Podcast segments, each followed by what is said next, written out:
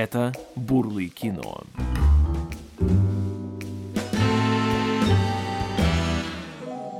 Э, Будьте добры, Александра. Здравствуйте все! Меня зовут Александр Бурлыка, а это «Бурлы кино». Подкаст, исследующий историю Голливуда фильм за фильмом. Потому что за каждым из них стоит своя история. И она зачастую не менее интересна, чем та, что мы видим на экране. Сегодня мы отправимся в конец 80-х, переломный момент для американского кинематографа во всех смыслах. Несомненно, самым громким фильмом 89 года можно назвать «Бэтмена». Картину, которая хоть и не лишена изъянов и испытания временем прошла не идеально, в момент выхода стала революцией, открыв для Голливуда золотую жилу в виде экранизации комиксов и продемонстрировав титаническое влияние маркетинга на успех любого релиза. Но также, пока хит Тима Бертона со своими сборами в четверть миллиарда долларов гремел на весь мир, в конце летнего блокбастерного сезона на американские экраны вышел еще один фильм, который был практически полным антиподом истории Темного рыцаря. Это была камерная драма молодого дебютанта от студии, чья репутация была в лучшем случае сомнительной. В ней было всего четыре главных героя и ни одной полноценной звезды. Сняли ее чуть больше, чем за 1 миллион долларов, и она была начисто лишена чего-либо хотя бы отдаленно напоминающего действие и динамику. Но эта картина в итоге стала не только одним из самых прибыльных релизов года, но и прорывом как для своего режиссера и его коллег-актеров, так и для ее дистрибьютора, который стал в равной мере знаменитым и пресловутым. И, как и Бэтмен, этот фильм наглядно продемонстрировал, что если у тебя есть грамотная стратегия выхода на кинорынок, то даже самый скромный проект может тягаться с тяжеловесами. А фраза «независимый фильм» вовсе не обязана ассоциироваться с европейскими артхаусными творениями для претенциозных снобов. Сегодняшний фильм «Секс, ложь и видео» 1989 года выпуска. Пролог. Целина.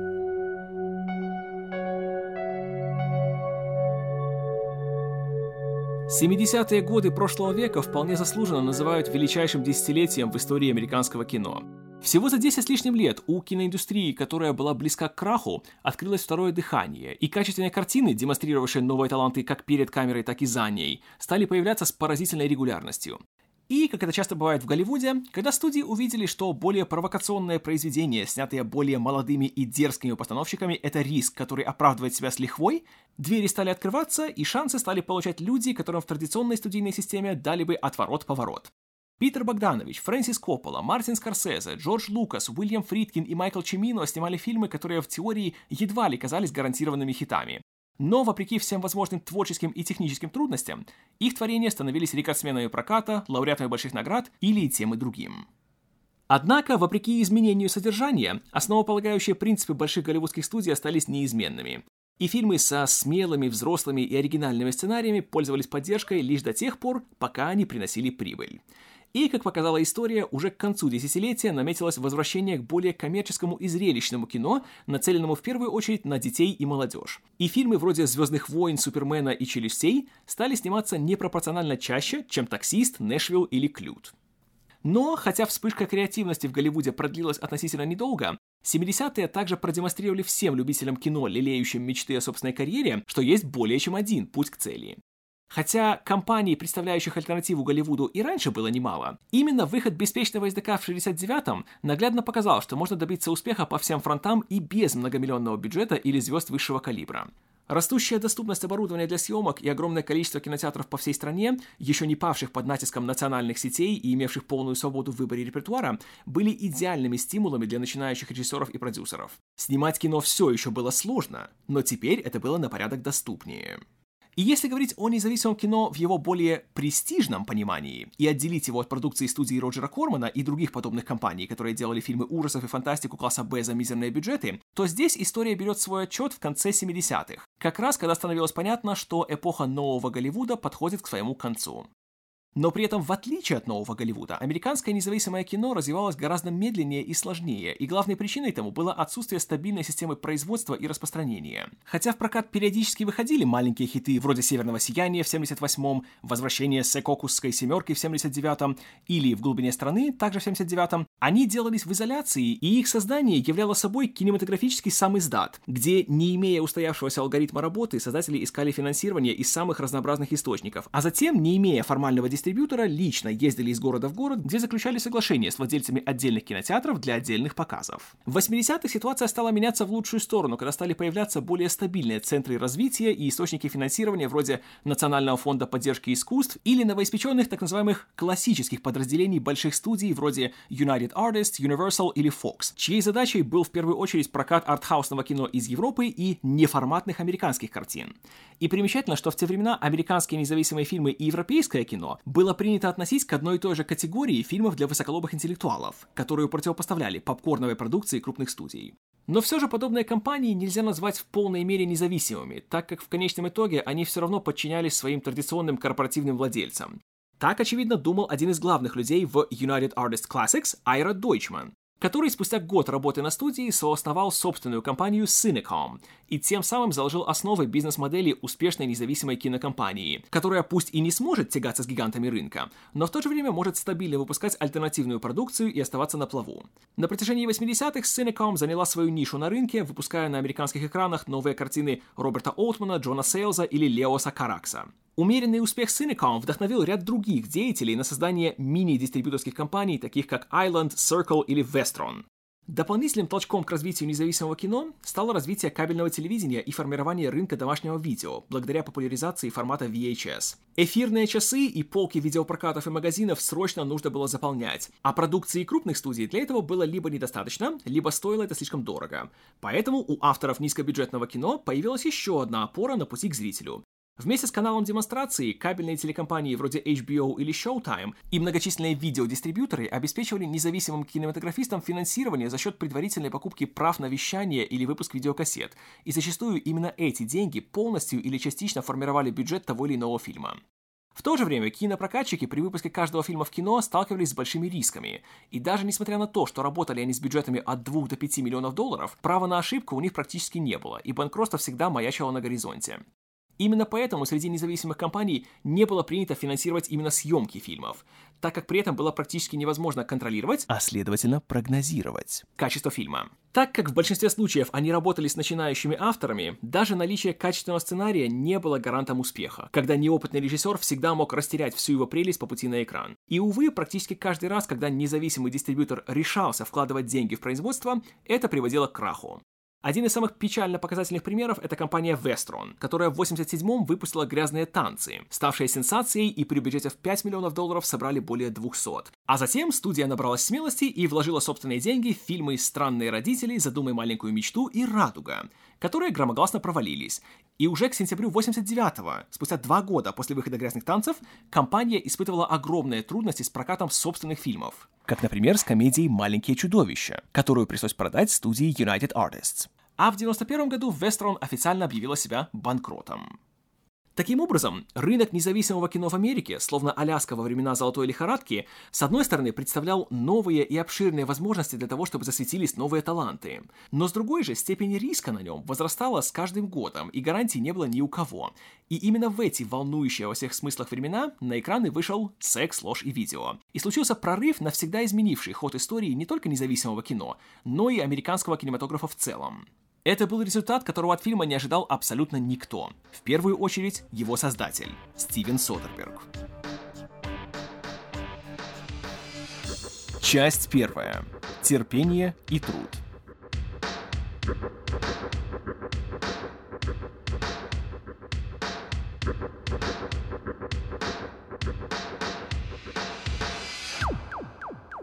Стивен Содерберг – режиссер парадоксальный.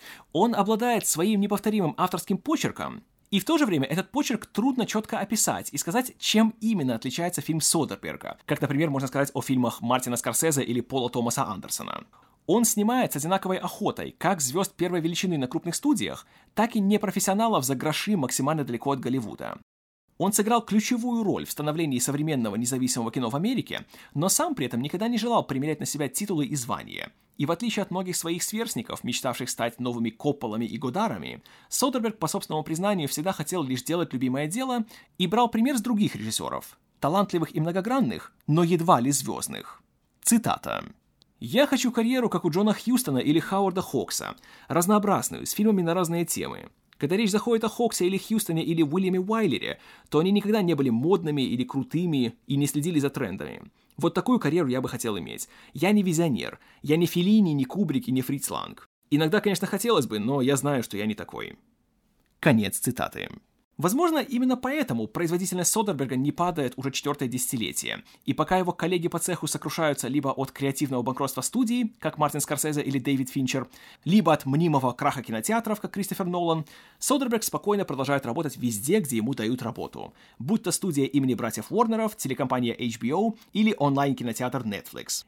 И это в продолжение темы парадоксов, при том, что в 2013 году режиссер объявил, что уходит на пенсию, а затем в течение 8 лет снял еще 8 художественных фильмов и 30 часов телевидения.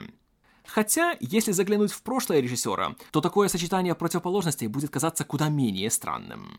Стивен Содерберг родился 14 января 1963 года в Атланте, в штате Джорджия. Правда, росом в различных городах американского юга. Его отец Питер, потомок шведских иммигрантов, был преподавателем педагогики. И из-за его работы всей семье, в которой было шестеро детей, приходилось часто переезжать. Поэтому в разные времена чита Содербергов жила в Техасе, Вирджинии и Пенсильвании. Перед тем, как окончательно осесть в городе Батон-Руж в Луизиане, где юный Стивен провел свое отрочество. Хотя о своем детстве будущий режиссер всегда отзывался положительно, по словам его друзей, с отцом у него всегда были куда более близкие и доверительные отношения, чем с матерью. Возможно, это отчасти связано с тем, что его родители резко расходились в мировоззрении. Если Питер Содерберг был человеком максимально рациональным и приземленным, то его супруга Мэри Энн, или Мидж, как ее называли близкие, уроженка итальянской семьи из Питтсбурга, всегда увлекалась эзотерикой, искала связь с другими мирами и пользовалась репутацией ясновидящей. Но юный Стивен ее деятельность не только не понимал, но и откровенно недолюбливал. Особенно, когда в семейный дом в Луизиане стали съезжаться люди не только из округи, но и из других штатов, чтобы услышать предсказания о своем будущем. И, как ни странно, предсказания пользовались немалым спросом, и вскоре Мидж Содерберг стала заниматься гаданием на местном радио. А в определенный момент позднее она даже стала внештатным консультантом для нефтяной компании Exxon. Так что как знать. Но так или иначе, Стивен Содерберг находил куда больше заботы и понимания в компании своего отца, который славился своим интеллектом, эмпатией и чувством юмора. А в случае отношений с детьми, Содерберг-старший всегда стремился поддерживать их тягу к самопознанию и всячески помогал найти свой путь в жизни. По словам как самого Стивена Содерберга, так и его друзей из Батон-Ружа, его отец был самой влиятельной фигурой в его жизни, и в первую очередь он привил ему любовь к кинематографу. Хотя, что примечательно, о творческой карьере Стивен стал думать только в подростковом возрасте. Все детство он увлекался спортом, в частности бейсболом, в котором проявлял немалый талант пока, по собственным словам, он однажды не проснулся в 12-летнем возрасте и не понял, что потерял к спорту всякий интерес. Тогда же, в 75-м, случился переломный момент в жизни юного южанина. Он посмотрел «Челюсти». Цитата. Когда мне было 12, я впервые посмотрел «Челюсти», я начал по-иному смотреть на фильмы. Я вышел из кинотеатра, и внезапно мое отношение к кино в корне изменилось. Я хотел знать, что означает титр «режиссер». И, к счастью, в продаже появилась книга «Журнал челюстей», и я немедленно ее купил и стал выделять маркером каждое упоминание Стивена Спилберга в ней. Я повсюду носил книгу с собой и начал понимать, «О, это может быть твоим занятием». Как ни иронично, но просмотр этого идеального развлекательного произведения привел к тому, что я больше никогда не смотрел на кино как просто развлечение. Конец цитаты. По собственным подсчетам, в юношестве Содерберг посмотрел «Челюсти» в кинотеатре 27 раз. Кино для Содерберга также стало хорошим способом отвлечься от трудностей в повседневной жизни, которые стали нарастать у него дома. Хотя для окружающих Питер и Мидж всегда казались прекрасным примером того, как противоположности притягиваются, к середине 70-х они сами стали убеждаться в том, что точек соприкосновения у них становится все меньше и меньше. И их сын-подросток не мог такого не заметить. Цитата. Я видел два существа, которые явно не находили общий язык, но продолжали жить вместе. Я сам себя спрашивал, если они живут вместе, то должно быть они друг друга любят. Но по их виду не скажешь, что они любят друг друга. В будущем из-за этого я не знал, как вести себя в нормальных отношениях, как быть заботливым, как сочувствовать, как быть стабильным. Конец цитаты. Увидев новый интерес сына, Питер Содерберг, который к тому времени был главой педагогического факультета Университета штата Луизиана, решил внести свой вклад в развитие юного дарования и записал 13-летнего Стивена на курс анимации, который вели студенты-старшекурсники. Правда, энтузиазм Содерберга-младшего быстро стал угасать, когда он увидел, насколько низок КПД действий аниматора. Создав пару роликов длиной в минуту, Стивен Содерберг бросил анимацию. Но в то же время через преподавателей этой группы он познакомился с другими студентами, которые в параллельной группе учились съемкам фильмов на 8-миллиметровые камеры. В этой группе Содерберг почувствовал себя на порядок комфортнее и быстро завел множество новых знакомых, с которыми не только практиковался в съемках, но и проводил большую часть свободного времени. Вместе со звукооператором Полом Летфордом и аниматором Джозефом Уилкинсом Содерберг стал завсегдатаем университетского кинотеатра, где они смотрели сотни фильмов со всего света. И хотя Содерберг в этой группе был самым молодым, он вскоре оказался в центре внимания благодаря своему заразному энтузиазму и энциклопедическим познаниям о каждом просмотренном фильме. Что еще важнее, так это то, что в своей новой учебной группе Содерберг нашел себе профессионального наставника в лице Майкла Маккалума, режиссера-документалиста, немало проработавшего в спортивном отделе канала ABC. Всегда славившийся своим нонконформистским характером, Маккалум в своем творчестве прежде всего ценил свободу действий и никогда не привязывался к какому-то одному пути. Так, когда он приехал в Луизиану, чтобы снимать документальный фильм о тюрьме Ангола, он познакомился и стал встречаться с местной девушкой, из-за чего решил сюда переехать. Затем, точно так же спонтанно, он обратился к руководству университета с предложением создания практического курса по кинематографу. И руководство пошло ему навстречу. Маккалума его ученики впоследствии сравнивали с джедай-мастером Йодой, так как он, как и болотный философ из «Звездных войн», проповедовал принцип «не пытайся, а делай». Эти слова взял на вооружение и Стивен Содерберг, который стал активно снимать короткометражные фильмы. Правда, признание сверстников заставило себя подождать, и его первые работы, вроде ролика, в котором над школьным стадионом пролетал дирижабль, который затем двигался взад-вперед в замедленной и ускоренной промотке, особым успехом не пользовались. Но Маккалум продолжал заверять как самого Содерберга, так и его товарищей, что он обладает большим талантом и пойдет далеко. После съемок черно-белого документального фильма о пожаре в своей школе, Содерберг дебютировал в игровом кино, сняв в 78-м короткометражку под названием «Уборщик», которая была более скромной и мелкомасштабной интерпретацией таксиста. В январе 80-го Содерберг снял черно-белый 20-минутный фильм «Скол», Абстрактное размышление об учебе в старшей школе и о различных философских вопросах, которыми задавались как сам режиссер, так и его сверстники. Хотя отзывы ровесников, как и на его предыдущие работы, были в лучшем случае смешанными, сам Содерберг понял, что влюблен в кинематограф и твердо решил связать с ним свое будущее. И время для этого было самое подходящее. 17-й год жизни Содерберга стал еще одним поворотным моментом, связанным сразу с тремя большими финалами. Во-первых, он заканчивал учебу в школе. Во-вторых, к этому времени курс Маккалума в университете был закрыт, а сам преподаватель собрался вернуться в Калифорнию, чтобы там возобновить работу на телевидении, в этот раз на канале NBC. Ну а в-третьих, самая важная, хоть и не самая приятная новость о конце пришла из дома. Питер и Мэри Энн Содерберг решили развестись. Стивен Содерберг находился на распутье. С одной стороны, его отец всегда хотел, чтобы он получил высшее образование. Но сам Стивен всегда относился к учебе с нелюбовью и не горел желанием проводить ближайшие 4 года в среде, где чувствовал себя некомфортно и не получал особой пользы. Поэтому, поняв, что терять ему практически нечего, в июле 80-го Содерберг отправился в Калифорнию, в частности в Сан-Франциско, где к тому времени жила его сестра, предоставившая ему временное жилье. Также к тому времени Содерберг накопил 1200 долларов и имел один потенциальный путь в киноиндустрию. Через знакомых он получил контактные данные бывшей жены одного известного документалиста. Его имя Содерберг не называет. Правда, хотя женщина оказалась доброжелательной, никакой карьерной пользы юному кинематографисту это не принесло. В то же время его сестра была знакома с человеком, который работал ассистентом на съемках ремейка «Вторжение похитителей тел», но и в этом случае контакт привел в тупик. На этом моменте планы и надежды Содерберга иссякли, но, чтобы не впасть в депрессию, он сел писать свой первый полнометражный сценарий под названием «После школы», который был, да, вы угадали, посвящен учебе в средней школе. В сентябре 80-го на горизонте замаячила новая надежда. С Содербергом связался Маккалум и сделал крайне заманчивое предложение к этому времени он начал работу над документальной передачей NBC под названием «Игры, в которые играют люди». И на ней появилась вакансия монтажера. И ее он предложил своему талантливому ученику из Луизианы. Содерберг увидел в этом свой золотой билет и вскоре стал ездить на работу в Лос-Анджелес, где Маккалум, кстати, был не единственным знакомым лицом. Также на играх, в которые играют люди, работали его товарищи из Луизианского университета Авшин Чамасмани и Пол Летфорд. А одним вечером, возвращаясь с работы, Содерберг и Маккалум увидели знакомую машину с логотипом университета. Дождавшись водителя, они убедились, что интуиция их не подвела. Это был Брэд Джонсон, еще один ученик Маккалума, который в это время работал на недавно запущенном кабельном канале Showtime. К концу 80-го Содерберг перебрался в Лос-Анджелес на постоянной основе, где Маккалум великодушно предоставил ему комнату в своей квартире. В это же время он вышел на связь с еще одним давним товарищем, звукорежиссером Ларри Блейком, с которым познакомился в 78-м, так как Блейк также активно занимался съемкой короткометражек. И незамедлительно после воссоединения старые товарищи стали обсуждать возможность совместной работы на каком-нибудь будущем кинопроекте. Но работа в Голливуде едва ли отличается стабильностью, и за постепенным подъемом пришло резкое падение, когда в январе 81-го передача «Игры, в которые играют люди» была закрыта, и Содерберг остался без стабильной работы.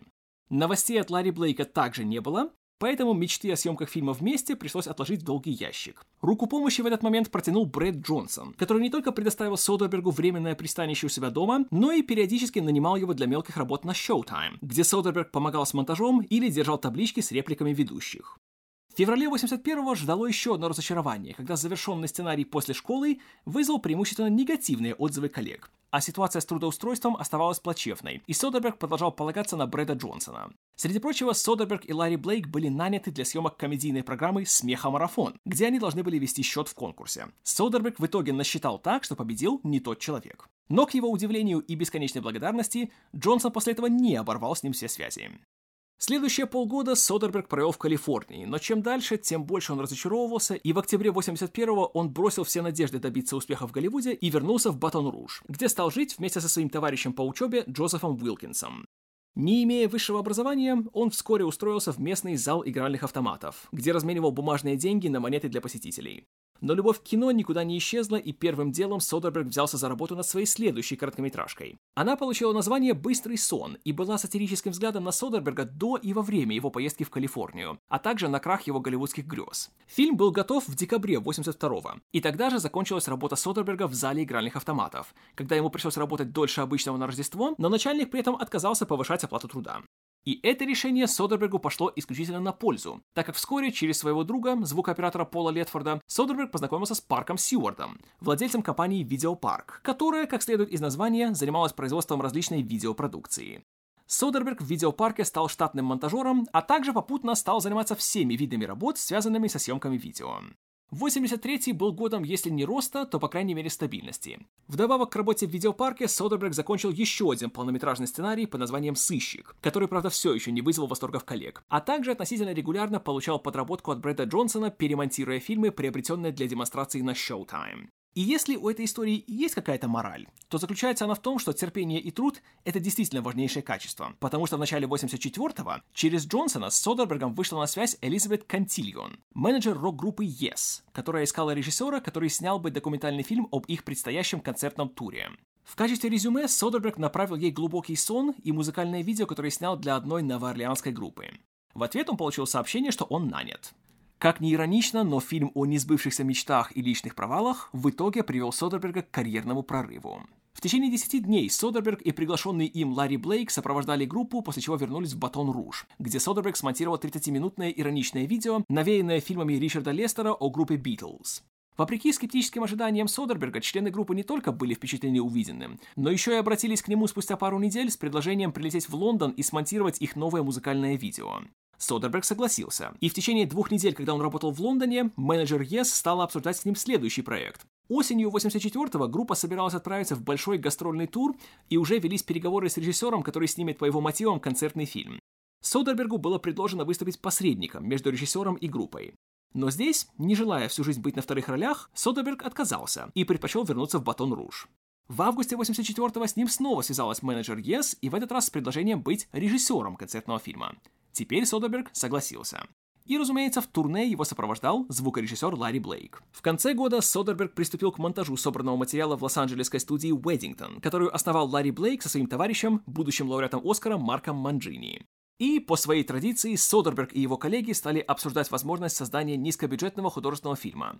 Манджини, успевший подружиться с Содербергом, пообещал, что если фильм все же будет снят, то он предоставит свою студию для монтажа и работы над звуком с большой скидкой.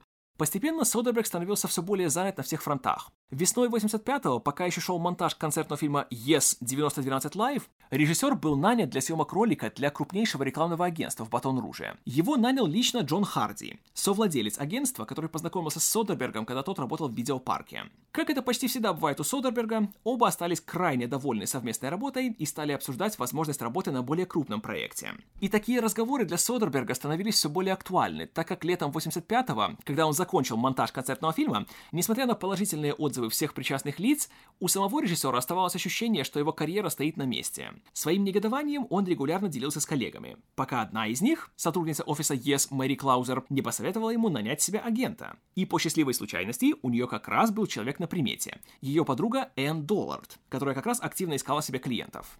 С момента первой встречи Содерберг и Доллард отлично поладили. И Доллард при этом высоко оценила как предыдущее видео работы Содерберга, так и его новый сценарий – комедию под названием «Держа нос кверху». Она же связала Содерберга с его первым контактным лицом в киноиндустрии – Ником Уэкслером, бывшим студийным менеджером, который планировал стать независимым продюсером.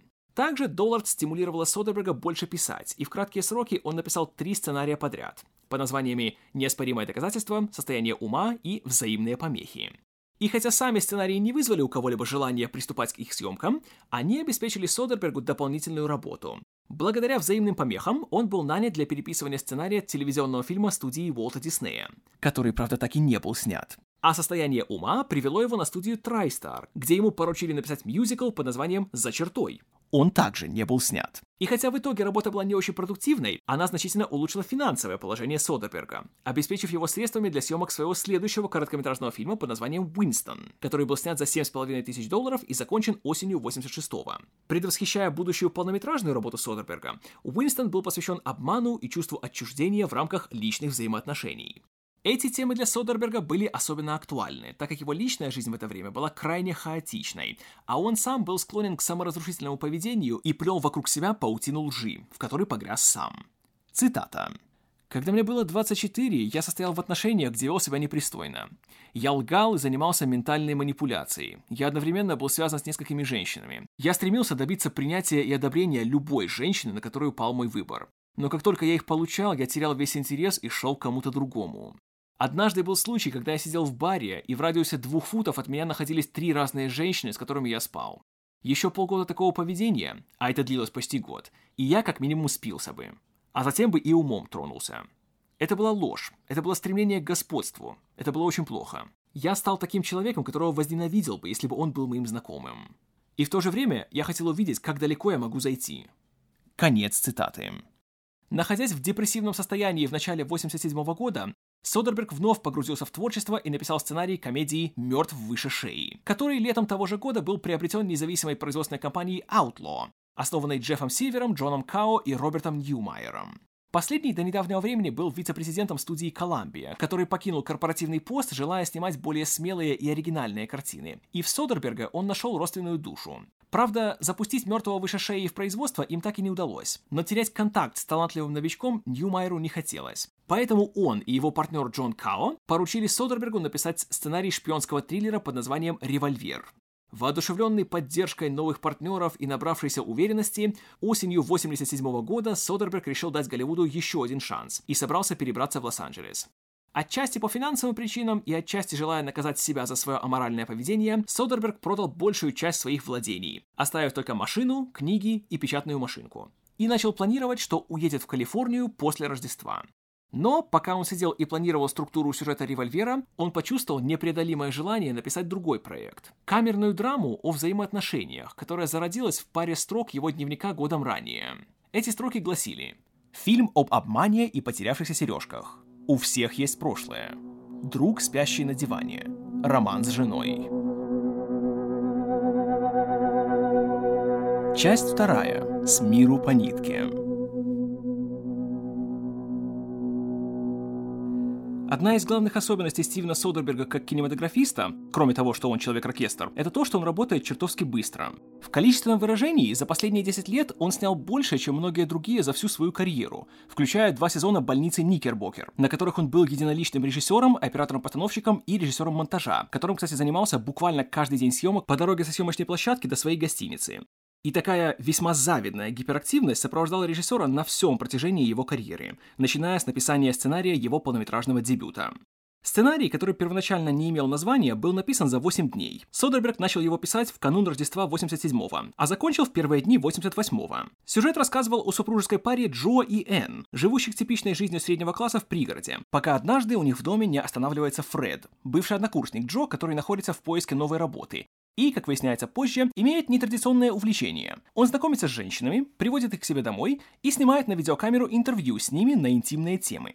И для него это единственный способ получать какое-либо наслаждение от отношений с противоположным полом, так как Фред импотент. На протяжении сценария он сближается с Энн, которая, обнаружив, что муж изменяет ей с ее сестрой Меган, соглашается появиться перед камерой Фреда, что в итоге приводит к конфликту, после которого жизнь всех четырех персонажей необратимо меняется. Первоначально Содерберг собирался снимать фильм в Батон-Руже, наняв на главные роли своих друзей и местных актеров. Финансировать съемки он планировал за счет денег, которые он получит за написание «Револьвера» для компании Outlaw. В канун Нового года, когда написание его собственного фильма близилось к завершению, Содерберг поделился новостью с продюсером Робертом Ньюмайером, который попросил почитать сценарий, когда тот будет готов. Единственной серьезной проблемой на этом этапе был выбор названия. У Содерберга было несколько вариантов, которыми он поделился с Ньюмайером, но ни один из них не казался подходящим. Среди них были следующие.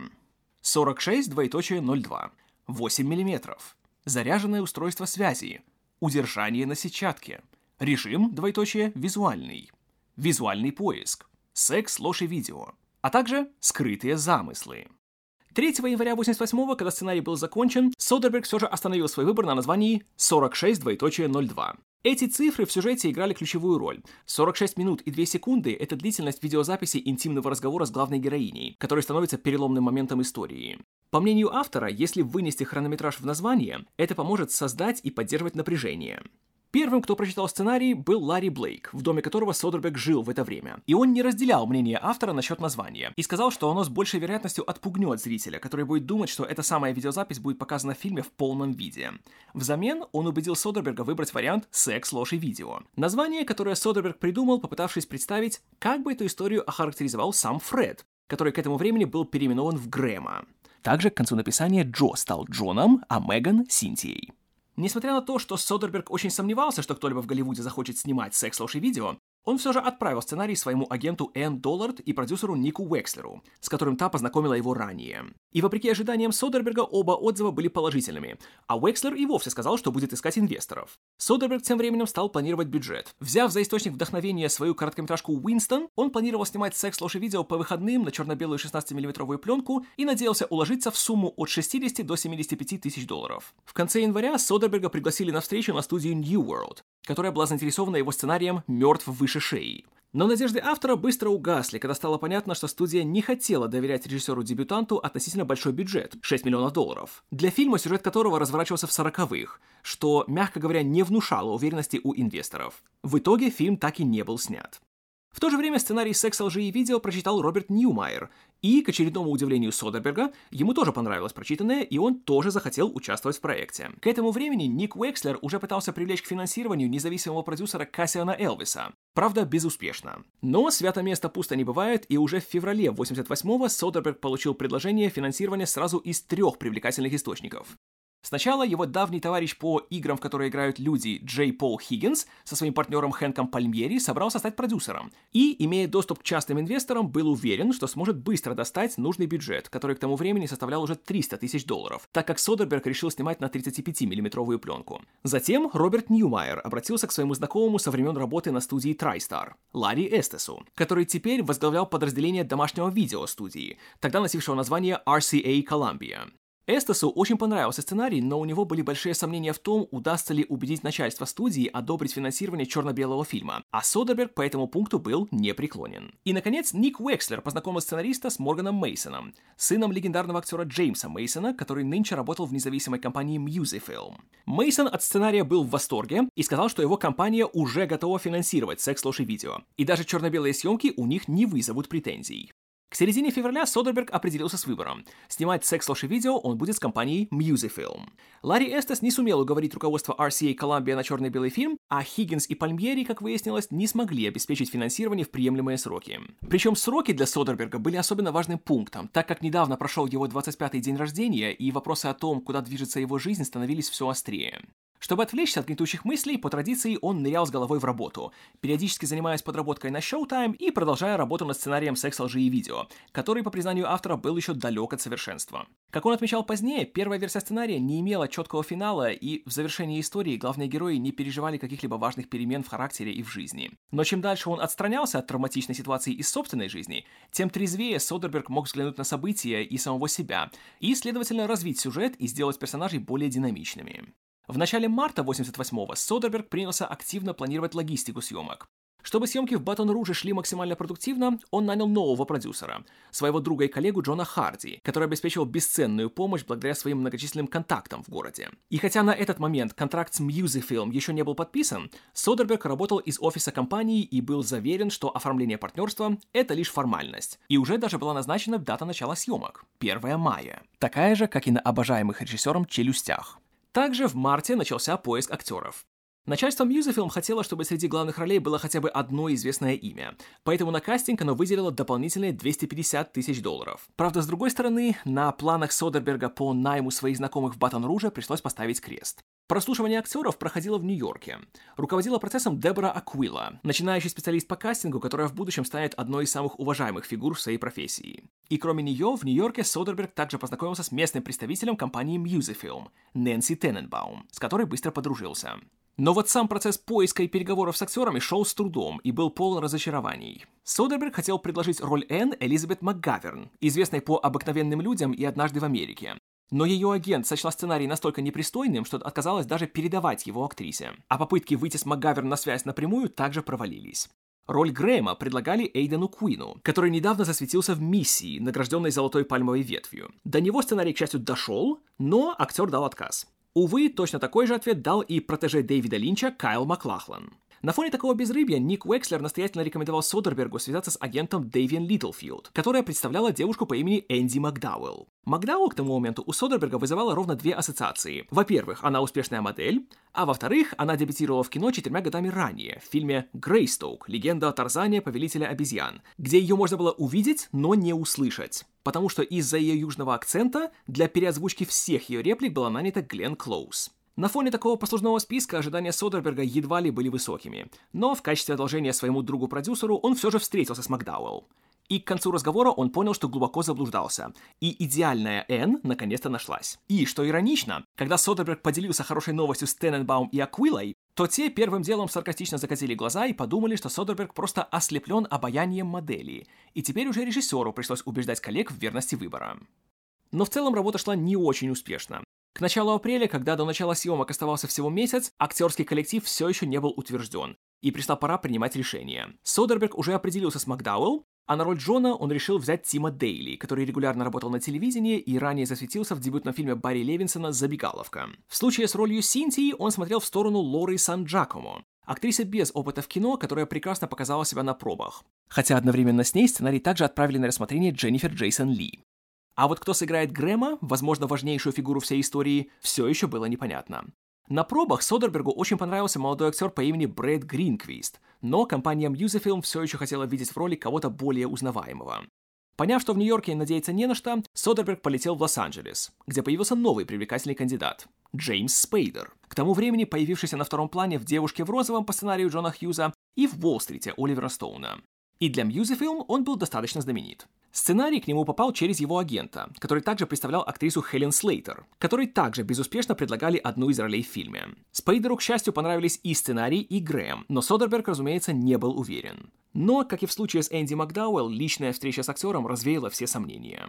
Но, как только начало казаться, что самое сложное позади и можно приготовиться к началу съемок, 11 апреля 88 настал черный понедельник для проекта.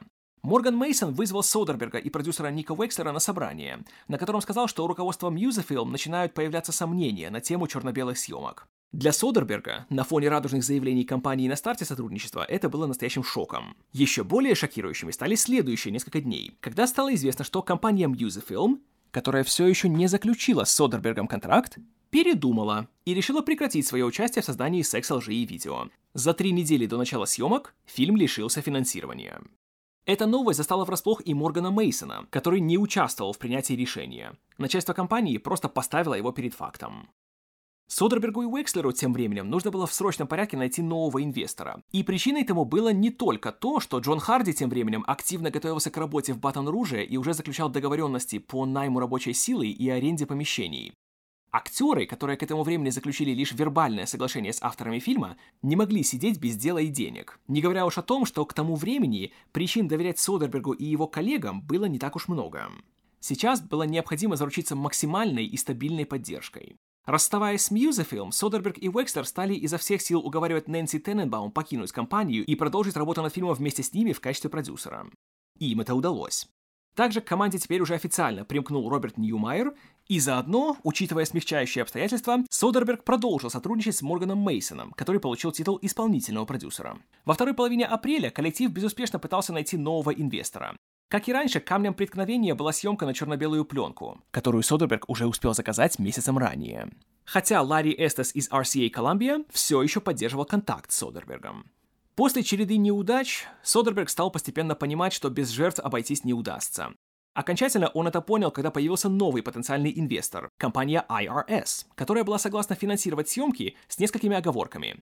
В частности, они хотели более ограниченный бюджет – 500 тысяч долларов – и снимать фильм в Лос-Анджелесе. Что, во-первых, лишало бы проект его выбранного актерского состава, а во-вторых, калифорнийская локация лишала бы фильм индивидуальности. И кроме того, разумеется, IRS также были не в восторге от черно-белого формата и предлагали компромиссный вариант съемки части фильма в цвете. Содербергу в таких условиях пришлось смириться с ультиматумом, который поставила реальность. Или не будет черно-белой гаммы, или не будет фильма. Но IRS он все же дал отказ. В ответ на что представитель компании назвал режиссера клоуном и сказал, что бюджета в миллион долларов в этой жизни ему никто не даст. Но в конце апреля засиял новый луч надежды.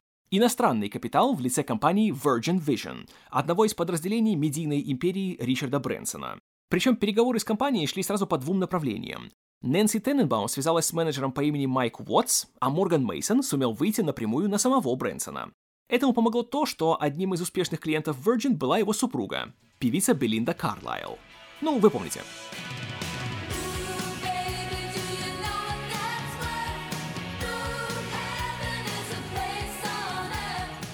Компания Virgin Vision согласилась предоставить 45% бюджета фильма в обмен на права на прокат за пределами Соединенных Штатов. Это, конечно, был шаг в правильную сторону, но радоваться было рано. На дворе был май 88-го, и дата начала съемок пришла и ушла.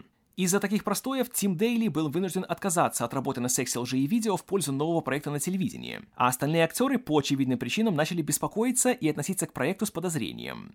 Небольшим утешением в это время было то, что Содерберг нашел композитора для фильма. В очередной раз проводя время в студии Ларри Блейка, он познакомился с композитором и бывшим барабанщиком группы Red Hot Chili Peppers, Клиффом Мартинесом, который в это время в студии как раз работал над музыкой к фильму «Нация пришельцев». На фоне волнения актеров Содерберг и продюсеры окончательно решили, что стоит перестать искушать судьбу, и связались с Ларри Эстесом, который все еще был открыт к сотрудничеству. А теперь, когда цветовой вопрос был решен, было куда легче найти общий язык. В течение следующего месяца шли длительные переговоры на тему бюджета, который был определен в размере 1,2 миллиона долларов. И, наконец, 15 июня был дан официальный зеленый свет производству, а начало съемок было назначено на 1 августа 88-го. Также был официально заключен договор с Virgin Vision, хотя конкретные условия перевода денег подлежали дальнейшему согласованию. Но это была задачей для юристов и бухгалтеров. У Содерберга же была задача поважнее. Ему нужно было найти себе нового Джона. Но, к счастью, искать долго не пришлось. Во время очередной встречи с Джеймсом Спейдером актер предложил кандидатуру Питера Галагера, с которым познакомился в начале того же года в институте Санденс. По удачному совпадению, Галагера представляла та же агент, что и Энди Макдауэлл, Дэвин Литлфилд, которая выслала ему сценарий. Сценарий Галагеру весьма понравился, и в образе Джона он видел отражение перемен в американском обществе 80-х. Эгоизм, материализм и высокомерие. Содерберг после знакомства с актером также остался очень доволен, и казалось, что пожар с актерским составом был погашен. Но радоваться было рано. В то же время поступила новость о том, что агентство, представляющее Лору Сан-Джакомо, не хотело, чтобы она снималась, и активно ее отговаривало. Это, кстати, было то же агентство, что представляло и Элизабет МакГаверн. И лишь когда актриса пригрозила увольнением своему агенту, споры утихли. Дела у секс лжи и видео стали понемногу налаживаться. Но тут Содерберг получил еще одну печальную новость, в этот раз куда более личную – 2 июля 1988 года стало известно, что его агент Энн Доллард потерпела ужасающую травму, когда упала при езде на лошади. Ствол ее мозга был сдавлен, и врачи ввели ее в кому. А спустя два дня было принято решение отключить ее от аппарата искусственного дыхания. Ей было 32. До начала съемок оставалось меньше месяца, и останавливаться нельзя было ни на день. Особенно из-за того, что у фильма еще не была набрана съемочная группа, и главным ее членом был оператор-постановщик. На этот пост Содерберг хотел нанять человека по имени Тойомити Курита, который недавно снял впечатливший режиссера фильм «Модернисты». Но Курита оказался недоступен, так как уже готовился к другому проекту, но он порекомендовал Содербергу обратиться к Уолту Ллойду, оператору, который ранее работал ассистентом как у самого Куриты, так и у легендарного Джона Сила, а также уже побывал оператором-постановщиком на двух картинах метра фильмов класса «Б» Альберта Пьюна. Это были фильмы «Опасная близость» и «Искривленный вниз». Хотя сами фильмы и их визуальный стиль не показались Содербергу подходящими для секса, лжи и видео, он решил довериться советам коллег и собственной интуиции и встретился с Ллойдом. И в очередной раз интуиция не подвела. Ллойд не только положительно отзывался о сценарии, но и сошелся во мнениях с Содербергом о том, как лучше снимать картину, а именно не позволять камере отвлекать зрителя от актеров, минимум движения и крупных планов и никаких монтажных трюков. Еще важнее было то, что Ллойд был согласен перебраться в Батон Руж в одиночку и работать с незнакомой ему съемочной группой. 12 июля Содерберг перебрался в Батон-Руж, где вместе с Джоном Харди приступил к финальной стадии подготовки к съемкам, в частности, к утверждению локаций. Работа все еще шла напряженно, в частности, из-за того, что за две с лишним недели до начала съемок финансирование еще не поступило на счет в банке. Условия контракта с RCA Columbia уже были окончательно утверждены. По ним компания получала право окончательного монтажа фильма, который должен был уложиться в хронометраж от 85 до 105 минут. А также компания обретала права на возможное продолжение или телевизионная адаптации фильма. Содерберг при этом получал 21 тысячу долларов за сценарий и 16 тысяч долларов за режиссуру и монтаж. Минимальные гонорары, установленные соответствующими гильдиями. Но при этом еще не завершились переговоры между RCA Columbia и Virgin Vision по поводу условий перевода денег, при которых каждая сторона хотела получить как можно большую долю денег от второй стороны как можно раньше. Если Virgin Vision предлагали 60% своей части бюджета по завершении съемок, 20% по завершении монтажа и оставшиеся 20% после первого зарубежного видеорелиза, то американская сторона требовала сместить пропорции в сторону 80-10-10. Со стороны фильма не одну неделю этим вопросом занималась продюсер Нэнси Тененбаум. И лишь 14 июля наконец-то поступил первый транш. Большая часть съемочной группы, как и планировал Содерберг, с самого начала состояла из местных жителей Батон-Ружа, включая давних друзей режиссера, работавших на его короткометражках. И в их числе были звукооператоры Пол Летфорд и Стивен Тайлер. А в качестве декоратора на фильме стала работать даже жена Джеймса Спейдера, Виктория. Как и ожидалось, даже при миллионном бюджете денег на все аспекты производства было крайне мало, поэтому Содербергу и Джону Харди приходилось использовать все возможные хитрости, чтобы экономить на всем. К счастью, за долгие годы работы в городе у Джона Харди завелось много хороших знакомых, которые согласились на большие уступки. Например, когда пришла пора закупать костюмы для фильма. Владельцы местных магазинов предоставили полный доступ к своим товарам, когда пришла пора приобретать гардероб для Питера Галлагера и Энди Макдауэлл. И это было очень кстати. Бюджет на костюмы составлял всего 4000 долларов. В последнюю неделю июля в Батон Руж прибыли актеры фильма для проведения недели репетиций, в течение которых Содерберг также дописывал сценарий. В частности, после многочисленных обсуждений с Макдауэлл и Спейдером, он пришел к окончательному варианту концовки фильма которая теперь стала гораздо более выразительной и однозначной. И теперь все четыре главных героя переживали изменения в своей жизни. Кстати, именно Макдауэлл принадлежала идея о том, что в конце Энн и Синтия должны помириться, потому что с мужем можно развестись, с сестрой нет. Также во время репетиции над своим персонажем активно работал Питер Галагер, чтобы сделать его более интересным как для работы, так и для восприятия зрителям. По признанию Содерберга, Джон для него был скоплением всего, что он не любил в самом себе, поэтому в сценарии он был самым одномерным и неприятным героем.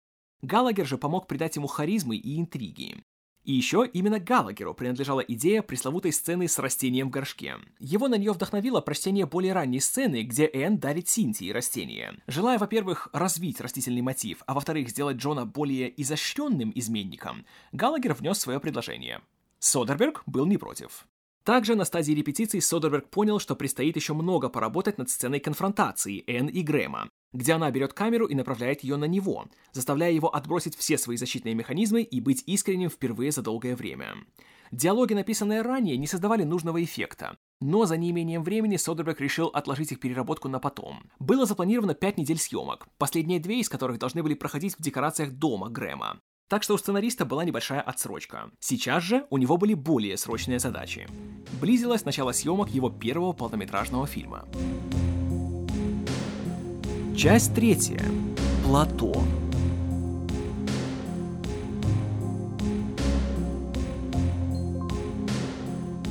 И вот здесь мы сталкиваемся с интересной ситуацией, в очередной раз выставляющей Содерберга аномальным кинематографистом. Как правило, съемки любого фильма — это самый сложный и насыщенный событиями период, особенно если дело касается дебютов, снятых за относительно малые деньги.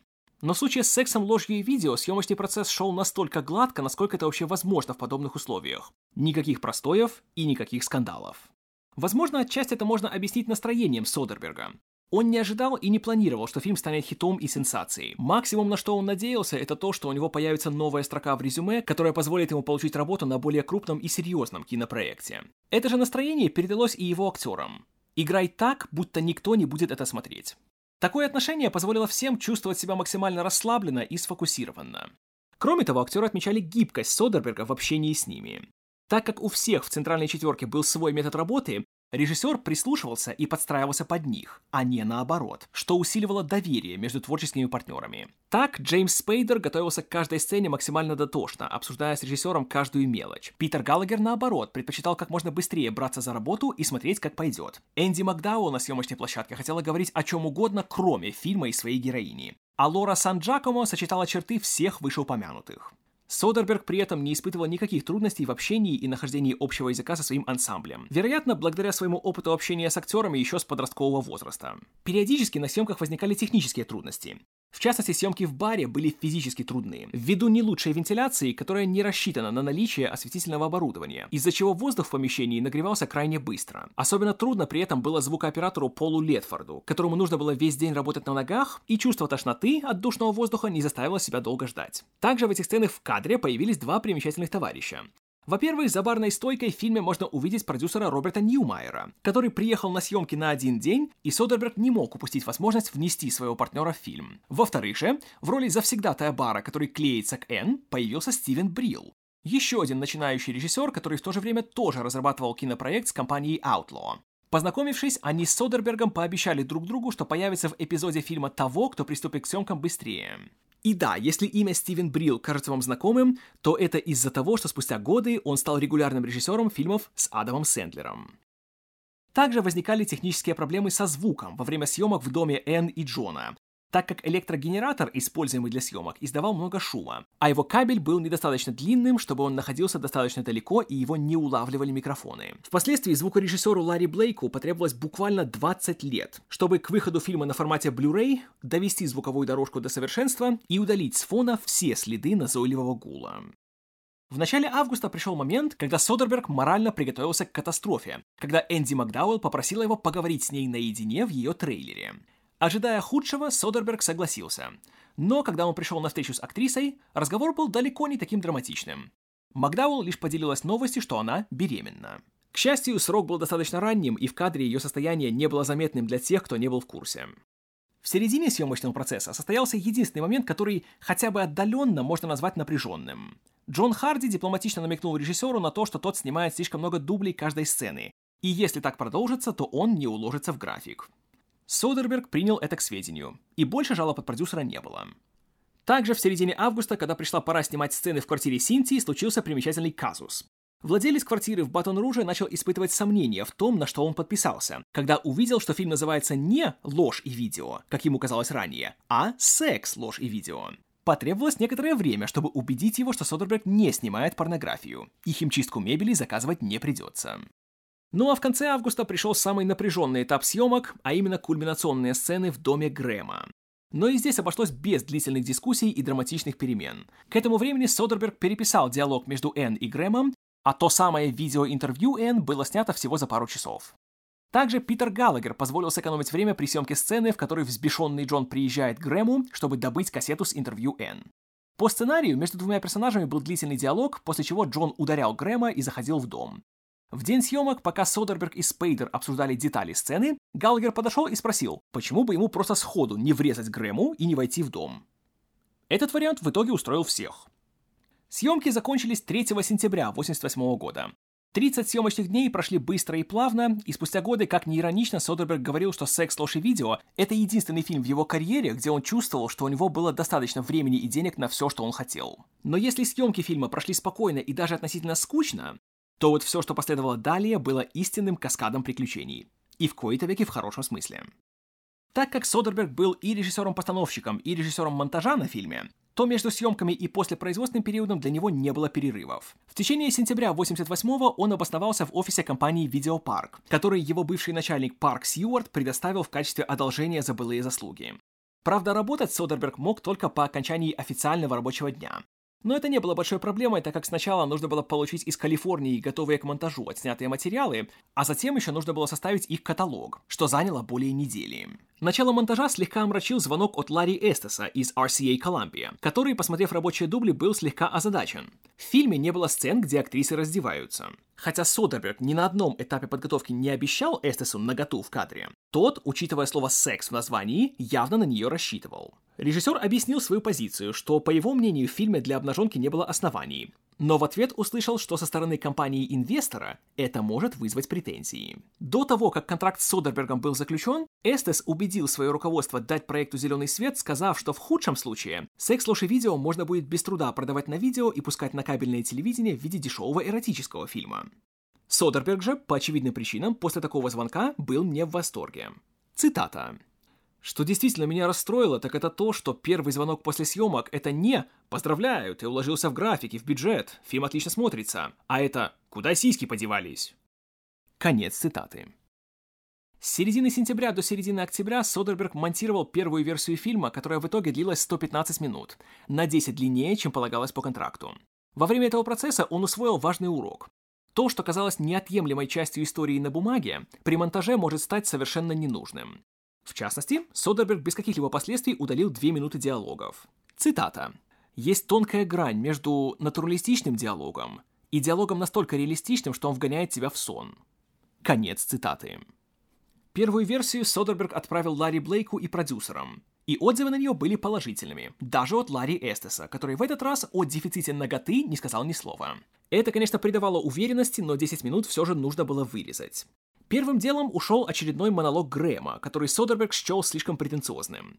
Сцена в кафе была сокращена на минуту. Была также удалена одна из сцен с психотерапевтом в исполнении Рона Вотера, который, кстати, был одним из первых претендентов на роль Грэма, так как эта сцена не продвигала сюжет. И заодно режиссер использовал классический прием сокращения хронометража, который, несомненно, вы заметите и в этом подкасте. Сокращение всех пауз между репликами. В итоге вторая версия фильма длилась уже 108 минут. Почти у цели. В то же время, воодушевленная увиденным, продюсер Нэнси Тененбаум стала предпринимать попытки привлечь к фильму внимание кинообщественности и отправила заявку на участие в одном из немногих на тот момент американских кинофестивалей под названием «Американский кинофестиваль». Основанный в 1978 году комиссией по кинематографу штата Юта, фестиваль изначально был местом для проведения ретроспектив американской и международной классики, пока в 85-м бразды правления не перенял новоиспеченный институт Санденс, основанный голливудским идолом Робертом Редфордом. Разочарованный всеми трудностями, которые при разработке новых проектов в Голливуде испытывал даже он, король проката, Редфорд захотел основать Центр развития альтернативного американского кино, где творцы с собственным видением могли бы работать в комфорте и свободе. А сам Редфорд и, в идеале, его коллеги из Большого кино могли бы выступать наставниками для нового поколения. Правда, как это часто бывает, идеалы и практика регулярно расходились. И институт Санденс долгое время терпел как грандиозные финансовые потери, так и внутренние склоки среди его руководителей, у которых были, мягко говоря, творческие разногласия. Подливало масло в огонь и то, что кинофестиваль, проводимый под эгидой института, не только не стал сенсацией, но и со временем стал считаться своего рода поцелуем смерти для своих участников и лауреатов. Инвесторы и даже критики постепенно стали обходить фестиваль стороной, а фильмы, получавшие его награды, как правило, умирали тихой смертью в ограниченном прокате под черной меткой «Артхаус». Поэтому, когда Нэнси Тененбаум отправила заявку на участие в фестивале в конце 88-го, ни она, ни кто-либо другой, связанный с сексом, ложью и видео, не питал никаких иллюзий. Да и главной причиной отправлять фильм было то, что в комитет по отбору в том году входила Марджори Скурас, руководившая со своим отчимом Томом одноименной независимой компанией-дистрибьютором, и они с Тененбаум были давними друзьями. Скурас ничего не обещала, но фильм у нее вызвал интерес. Правда, при этом в программе фестиваля оставалось лишь одно свободное место, а «Секс, ложь и видео» был одним из шести претендентов. В начале ноября 88-го Содерберг уже в Лос-Анджелесе продолжал сокращать фильм всеми допустимыми способами. И при очередном просмотре рабочей версии он пришел к осознанию, что сцена, в которой Энн находит дома сережку, которая принадлежит не ей, не производит нужного эффекта, и ее нужно переснять. 11 ноября с участием Макдауэлл Содерберг добился своего, и сцена была снята заново в квартире, где он проживал на тот момент. Правда, беременность актрисы теперь была куда более заметна, поэтому снимать ее ниже плеч не представлялось возможным. Кроме того, 11 ноября поступила отличная новость. «Секс, ложь и видео» приняли в американский кинофестиваль. Правда, теперь вновь поднялись дискуссии на тему смены названия. Люди из отдела маркетинга RCA Columbia стали очень переживать из-за слова «видео» опасаясь, что зритель может подумать, что фильм снят не на кино, а видеопленку, и потому вряд ли захочет брать кассету с полки проката.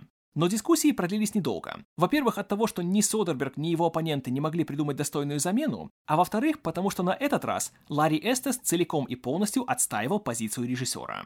15 ноября Содерберг закончил очередную версию фильма, которую показал своему новому агенту. После смерти Энн Доллард эту должность по взаимному согласию занял ее брат Патрик. Ему фильм очень понравился, и после просмотра он лишь спросил Содерберга, каким проектом он бы хотел заниматься дальше. Вопрос простой, но не легкий.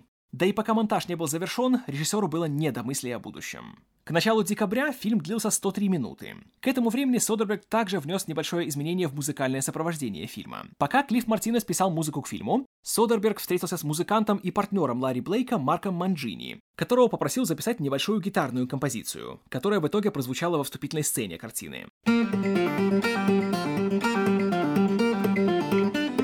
Она же, что интересно, стала в итоге самой узнаваемой частью саундтрека фильма, что впоследствии в равной мере забавляло и раздражало Мартинеза. Самым известным произведением в его саундтреке к фильму стало то, которое написал не он. В середине декабря Содерберг показал фильм Майку Уотсу, представителю Virgin Vision. Тот, хоть и имел пару небольших замечаний по монтажу, тоже был доволен фильмом и попросил сделать пару его копий для показа на предстоящем феврале американском кинорынке, где он надеялся найти дистрибьютора для кинопроката. Также 15 декабря Содерберг сделал себе важный, хоть и не самый приятный подарок и перенес операцию на деснах, чтобы исправить неправильный прикус, который донимал его с самых юных лет. Рождество 88-го Содерберг провел точно так же, как и годом ранее, за работой. Только теперь вместо написания сценария он писал титры к фильму, которые за неимением средств он набирал на компьютере, распечатывал, а затем с помощью ксерокса увеличивал в 7-8 раз. Магия кинематографа, дамы и господа. Работа в финальные дни 88-го и в начало 89-го шла в авральном режиме, по 7 дней в неделю. И, разумеется, согласно закону подлости, в последний момент постоянно возникали проблемы с картинкой или звуком, которые Содербергу и Блейку нужно было решать в пожарном темпе. При таком раскладе ничуть не удивительно, что 21 января, когда Содерберг прибыл в Парк-Сити в штате Юта к началу американского кинофестиваля, он был настолько усталым и истощенным от стресса, что всеми силами искал способ не говорить ни с кем о своем фильме. Когда он прибыл в свою гостиницу и в фойе увидел группу волонтеров-водителей, встречавших и развозивших участников фестиваля, Содерберг подошел и представился одним из них. А на следующий день он на полном серьезе обратился к организаторам фестиваля, чтобы те дали ему разрешение тоже работать водителем. 24 января его просьбу удовлетворили. В тот же день в Юту прилетел Питер Галагер. Содерберг встречал его в униформе водителя. Причины избегать внимания у Содерберга уже успели появиться. 22 января состоялся первый показ секс, лжи и видео, и реакция была очень положительной. После сеанса к Содербергу подошел представитель студии Universal, который попросил связаться с ним по возвращении в Калифорнию. А затем, что еще больше шокировало режиссера, его стали узнавать на улицах. 25 января состоялся следующий показ фильма. За полчаса до сеанса все билеты уже были распроданы. Таким же был итог и следующих двух сеансов. И с каждым разом реакция зрителей становилась лишь более положительной. Напряжение Содерберга также возрастало. Финальный фестивальный показ был проведен 28 января 89 а вслед за ним прошла церемония вручения наград, где режиссер Пол Мазурский объявил, что «Секс, лжи и видео» присужден приз зрительских симпатий. Но при этом вечный пессимист Содерберг предпочел не придавать успеху большой важности и продолжал ждать момента, когда все провалится. Такие мысли подогревал тот факт, что, несмотря на восхищение зрителей в Парк-Сити, у секс, лжи видео все еще не было кинотеатрального дистрибьютора. Чуть ранее, в начале января, Ларри Эстес сообщил, что нашел заинтересованных покупателей в компании Orion Classics, но Содерберг решил подождать фестивальной премьеры. Теперь у него начинали закрадываться сомнения, было ли это решение верным.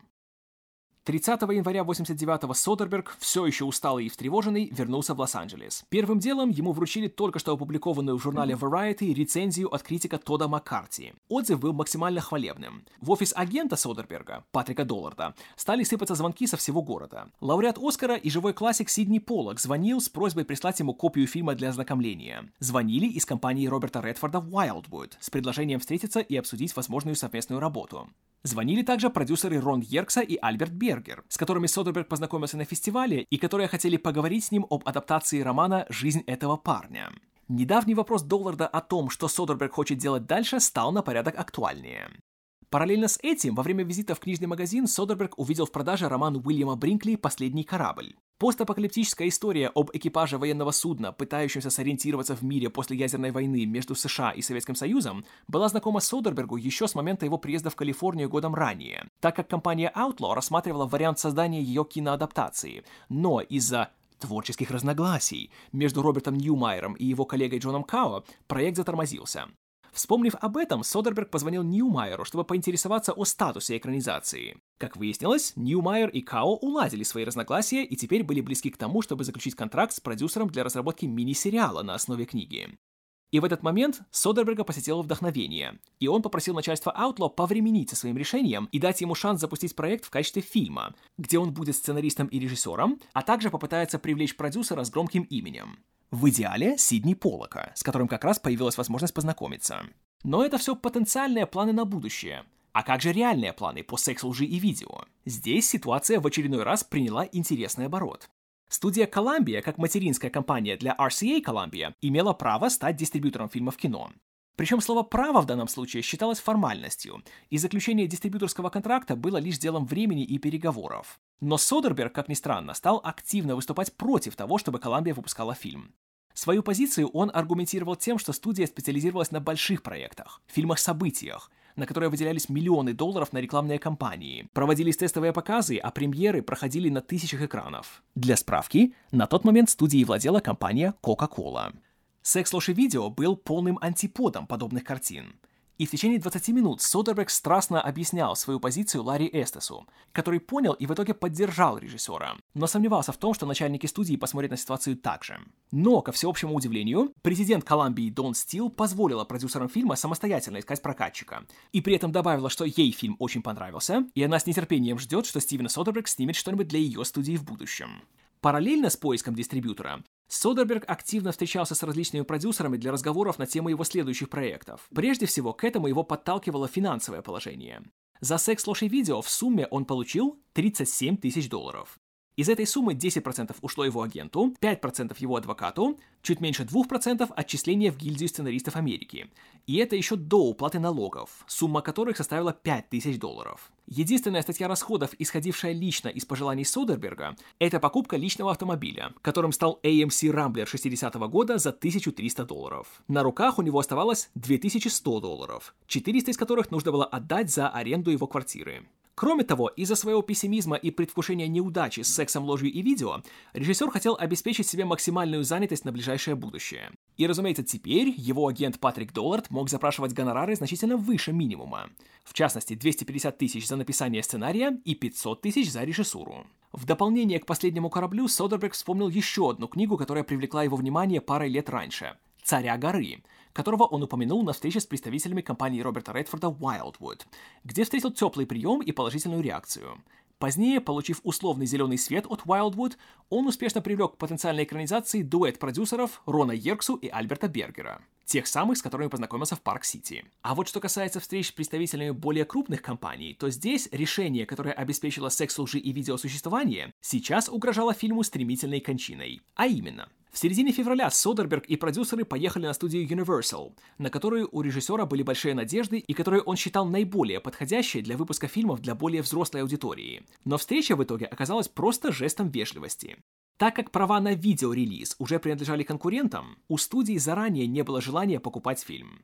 И нельзя не отметить, что такая позиция студии звучала весьма иронично, так как всего пятью годами ранее, в 84-м, именно студия Universal была истцом в крупном судебном процессе против компании Sony, в рамках которого она пыталась приравнять запись телепередач на видеокассеты к нарушению авторских прав, и тем самым фактически похоронить активно расширяющийся рынок домашнего видео. Как много может измениться за одну пятилетку? Ответ остальных крупных студий также был отрицательным, а в случае с Paramount еще и реакция на сам фильм была безразличной. Настроение слегка поправил успешный показ на американском кинорынке, но там ситуация также была обманчивой. Традиционно на показах на кинорынках представители прокатчика проводят по 5-10 по минут на каждом сеансе, чтобы таким образом увидеть максимальное число фильмов за день, после чего уходят из зала, и под конец сеанса обычно остаются единицы. В случае с сексом, ложью и видео никто не выходил из зала до наступления титров. Но это говорило не столько о количестве потенциальных дистрибьюторов, сколько о репутации фильма, так как большинство зрителей на том сеансе составляли представители кинобизнеса, которые просто хотели посмотреть фильм, о котором так шумело сарафанное радио. что, правда, не означает, что не было предложений. Но даже в случае с маленькими независимыми дистрибьюторами проблемой было то, что они все же оглядывались на крупные студии и работали по старым голливудским правилам. И ввиду отсутствия прав на видеорынок, многообещающие переговоры с компанией имени Сэмюэла Голдуина и компанией New Line зашли в тупик. Единственная компания, которая изъявила желание приобрести фильм и при этом предлагавшая достойную сумму в миллион долларов, была компания Island Pictures, недавно сформированное подразделение одноименной звукозаписывающей компании, которая уже успела засветиться, выпустив в Америке награжденную Оскаром драму «Поцелуй женщины-паука». Компания Island не казалась оптимальным партнером, но за неимением альтернатив Содерберг и его продюсеры уже были близки к тому, чтобы заключить контракт. Но здесь появился новый кандидат в дистрибьюторы. Компания, которая пользовалась репутацией как минимум неоднозначной, среди своих конкурентов вызывала преимущественно отторжение, а ее руководителей считали хамами и проходимцами. Но предложение эта компания сделала слишком заманчивое, чтобы его проигнорировать. Эта компания называлась Miramax. Часть четвертая. Из грязи к звездам.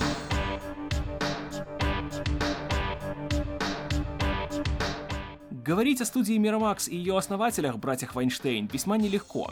Не столько из-за всей грязной подноготной, официально открывшейся за последние годы, сколько из-за того, что крайне трудно найти информацию о братьях и их деятельности, которая не была бы тщательно приукрашена самими братьями и впоследствии армией их пиарщиков. И в этом случае отличать правду от легенды – дело не из легких. Поэтому во всем, что я буду говорить далее, рекомендую руководствоваться принципом «доверяй, но проверяй». Как в принципе и во всем, что я говорю. Братья Вайнштейн – дети послевоенного поколения. Харви родился 19 марта 1952, а его младший брат Боб появился на свет чуть более двух лет спустя, 18 октября 1954. Родились и выросли они в нью-йоркском районе Куинс, в двухкомнатной квартире в квартале для семей среднего класса под названием Элли Честер. Семья была не особенно богатой, но и голодная смерть тоже никому не грозила. Их отец, Макс, обеспечивал стабильный доход, занимаясь огранкой алмазов, в то время как их мать Мириам посвятила жизнь домашнему очагу, периодически подрабатывая секретарем. Как и в случае со Стивеном Содербергом, отношения братьев с отцом были более близкими, чем с матерью. Как писал в своем очерке для журнала Vanity Fair брат Боб, Макс Вайнштейн был для своих детей вдохновителем по жизни.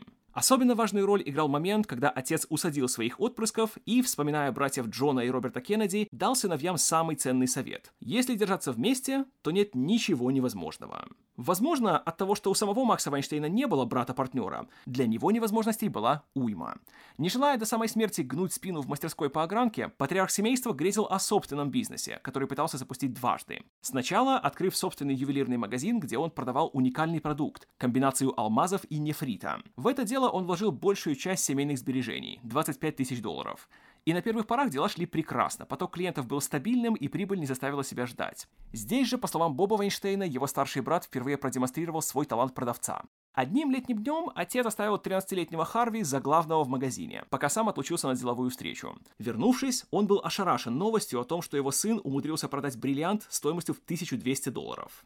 Но спустя пару лет количество и напор конкуренции выросли, и бизнес Макса Вайнштейна пришлось свернуть. Вторая попытка занять свою нишу на рынке пришла в 71-м, когда появилась интригующая новинка Синтетические бриллианты под названием Diamond Air на вид почти неотличимые от настоящих, а по цене на порядок ниже. К этому времени Харви уже уехал учиться в университет, поэтому в магазине отцу помогал Боб. Труд бок о бок с отцом доставлял удовольствие и вызывал гордость, даже когда Макс принимал сомнительные решения. Летом по завершении учебы в школе Боб Вайнштейн готовился к поступлению в ВУЗ, а для оплаты он надеялся использовать 9 тысяч долларов, которые отец был ему должен в виде зарплаты за много месяцев. Но когда пришла пора расплачиваться, то выяснилось, что эти деньги Макс в одностороннем порядке решил потратить на покупку нового оборудования для магазина. В университет Боб Вайнштейн не поступил. К середине 70-х магазин Вайнштейна-старшего закрылся. Его младший сын ситуацию подытожил следующим образом. Цитата. Для нас с Харви самым важным в деловых начинаниях нашего отца была возможность работать рядом с ним. Для моего брата в течение нескольких летних сезонов, для меня 8 месяцев подряд, бок о бок. Мы не получили никаких важных советов, никаких больших речей, но у нас была возможность наблюдать за ним в действии день за днем. Мы учились бизнесу в университете 47-й улицы. Никакой реальный вуз не научил бы нас тому, что действительно требуется для управления предприятием. Видение, целеустремленность, выдержка, надежда, непреклонность и тяжкий труд, необходимые для того, чтобы оставаться на плаву, а уж тем более, чтобы иметь успех, ничем не отличаются, управляешь ли ты лавкой на 47-й улице, студией Miramax или компанией Microsoft. Конец цитаты. Однако эта ода Максу Вайнштейну лишь одна сторона медали. Легенда, написанная самими братьями Вайнштейн. Люди, выросшие и окружавшие братьев в их ранние годы, рисуют другую картину, на которой их отец был для них образцом, но скорее отрицательным. Как не надо жить и работать, чтобы сохранить свое самоуважение и не сесть на мель. В домашне-бытовых вопросах Мириам Вайнштейн всегда имела больший авторитет, и порядки в семье задавала она. Грубая, лишенная чувства юмора и регулярно раздававшая сыновьям указания вроде «Ты жирный, иди на улицу и играй». В вопросах бизнеса Макс Вайнштейн также был источником разочарований, и настоящим авторитетом для его детей был человек по имени Солбери Гринблад, известный как дядя Шими Гринблад. Шими жил с Вайнштейнами в одном здании и владел успешным магазином по продаже бытовой техники. Кроме того, он был человеком обаятельным и прирожденным продавцом. И своим примером он преподал братьям Вайнштейн важнейший жизненный урок. Успех важнее честности. Они подтвердили это на практике летом по завершении седьмого класса школьной учебы Харви, когда они с другом добыли пару костюмов бойскаутов и несколько сотен коробок печенья, которые затем стали продавать в разнос. Одна коробка печенья стоила юным предпринимателям 39 центов. Продавали они ее за 1 доллар. В итоге за лето они оба заработали по 800 долларов. На всем протяжении своей кинокарьеры братья Вайнштейн регулярно подчеркивали, что любовь к кинематографу им привил отец, который сам обожал Голливуд и каждые выходные водил сыновей в кино, где они смотрели классику вроде «Грязной дюжины» или «Самого длинного дня». В интерпретации самих братьев это выглядит как классическая история о силе искусства в сближении отца и детей. На практике же более вероятно другое объяснение. Макс Вайнштейн постоянно чувствовал притеснение со стороны жены, и поездки в кино для него были скорее отдыхом от домашних репрессий, чем возможностью приобщить детей к прекрасному. Особенно примечателен случай, который вспоминал его сын Боб. Как-то раз Мириам Вайнштейн сказала супругу, что они слишком часто ездят в кинотеатр, и дети недостаточно проводят время на свежем воздухе. Не имея альтернатив, Макс Вайнштейн повез детей на рыбалку. Но спустя один час без клёва он сказал детям собираться, и троица снова поехала в кино. Хотя бы здесь Макс Вайнштейн мог оставаться главным. Но какой бы ни была причина, походы в кино в подростковом возрасте оставили неизгладимый след в развитии братьев Вайнштейн. Правда, и здесь дело было не столько в художественной ценности и высоких идеалах, сколько в предпринимательском мышлении и чуть более приземленных чувствах. Брат Харви заявлял, что переломным моментом для него стал просмотр 400 ударов Франсуа Трюфо. Правда, билет на сеанс он купил из-за того, что английское название фильма навело его на мысль, что это порнофильм. На английском фильм называется The 400 Blows, а глагол blow формирует слово blowjob, то есть минет. Хотя справедливости ради важно отметить, что в 60-х и 70-х в кино регулярно демонстрировали эротику из Европы под видом, в кавычках, образовательных артхаусных фильмов. Среди прочего, это стало основой для незабываемой сцены в «Таксисте» Мартина Скорсезе. Убедив отца, что просмотр фестивального лауреата из Швеции расширит их культурные горизонты, братья также убедили Макса сводить их на показ картины «Я любопытна», фильм в желтом, скандальной эротической драмы Вильгота Шомана, получившей в Америке рейтинг X. Этот фильм стал вехой уже для Боба Вайнштейна, которому на момент просмотра было 13. Кроме очевидных причин, сеанс его впечатлил тем, что даже при отсутствии массовой рекламы и того, что фильм был переведен субтитрами, зал был полон. Урок был прост и очевиден. Даже те, кто на дух не переносит иностранное кино и артхаус, придут в кино, если там есть нагота и или сексуальные сцены. Как я уже говорил, из-за амбиций Вайнштейна-старшего Боб остался без шанса получить высшее образование, в то время как Харви поступил в университет города Баффало, также в штате Нью-Йорк.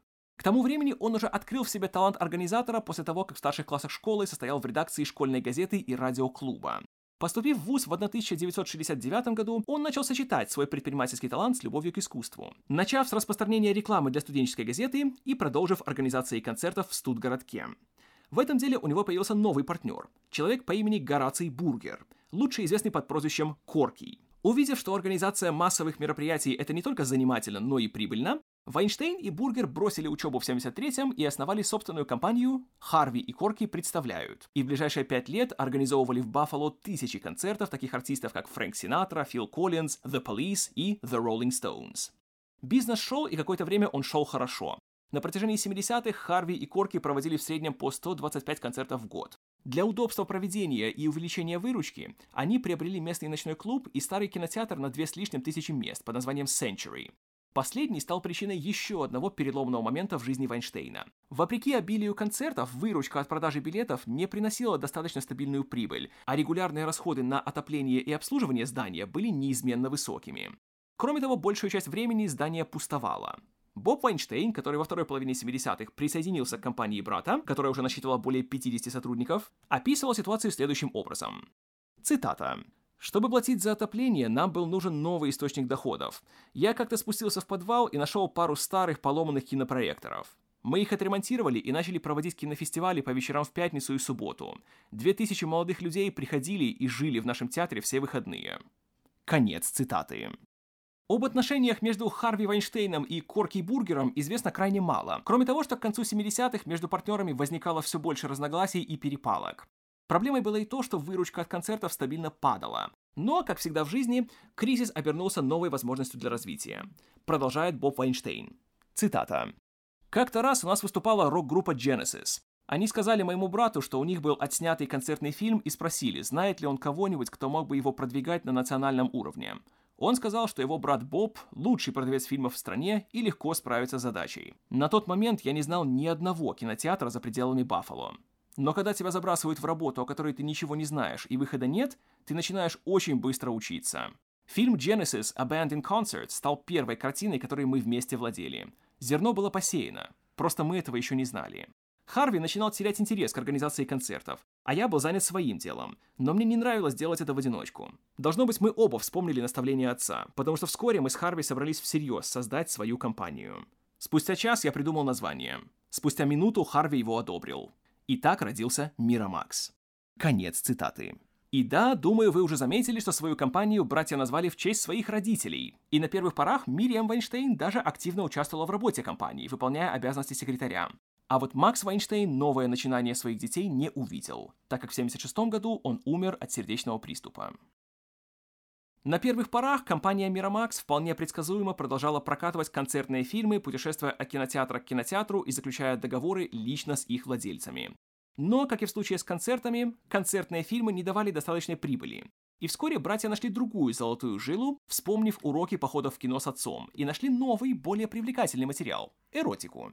Летом 80-го компания Miramax приобрела фильм «Прощай, Эммануэль», третью часть пресловутой серии и последнюю, в которой титульную героиню играла Сильвия Кристель. Как и предыдущие две части, в Америке он получил суровый рейтинг X, который к началу 80-х означал смерть в прокате. Но тут братья Вайнштейн применили ход, который впоследствии станет для них коронным. Фильм был перемонтирован, и ему присвоили рейтинг R, что позволило и сохранить сцены, ради которых зрители шли в кино, и возможность рекламировать фильм в прессе и СМИ. Правда, прокат при этом был очень ограниченным, и «Прощай, Эммануэль» от Мирамакс можно было увидеть лишь на пяти экранах в районе Баффало.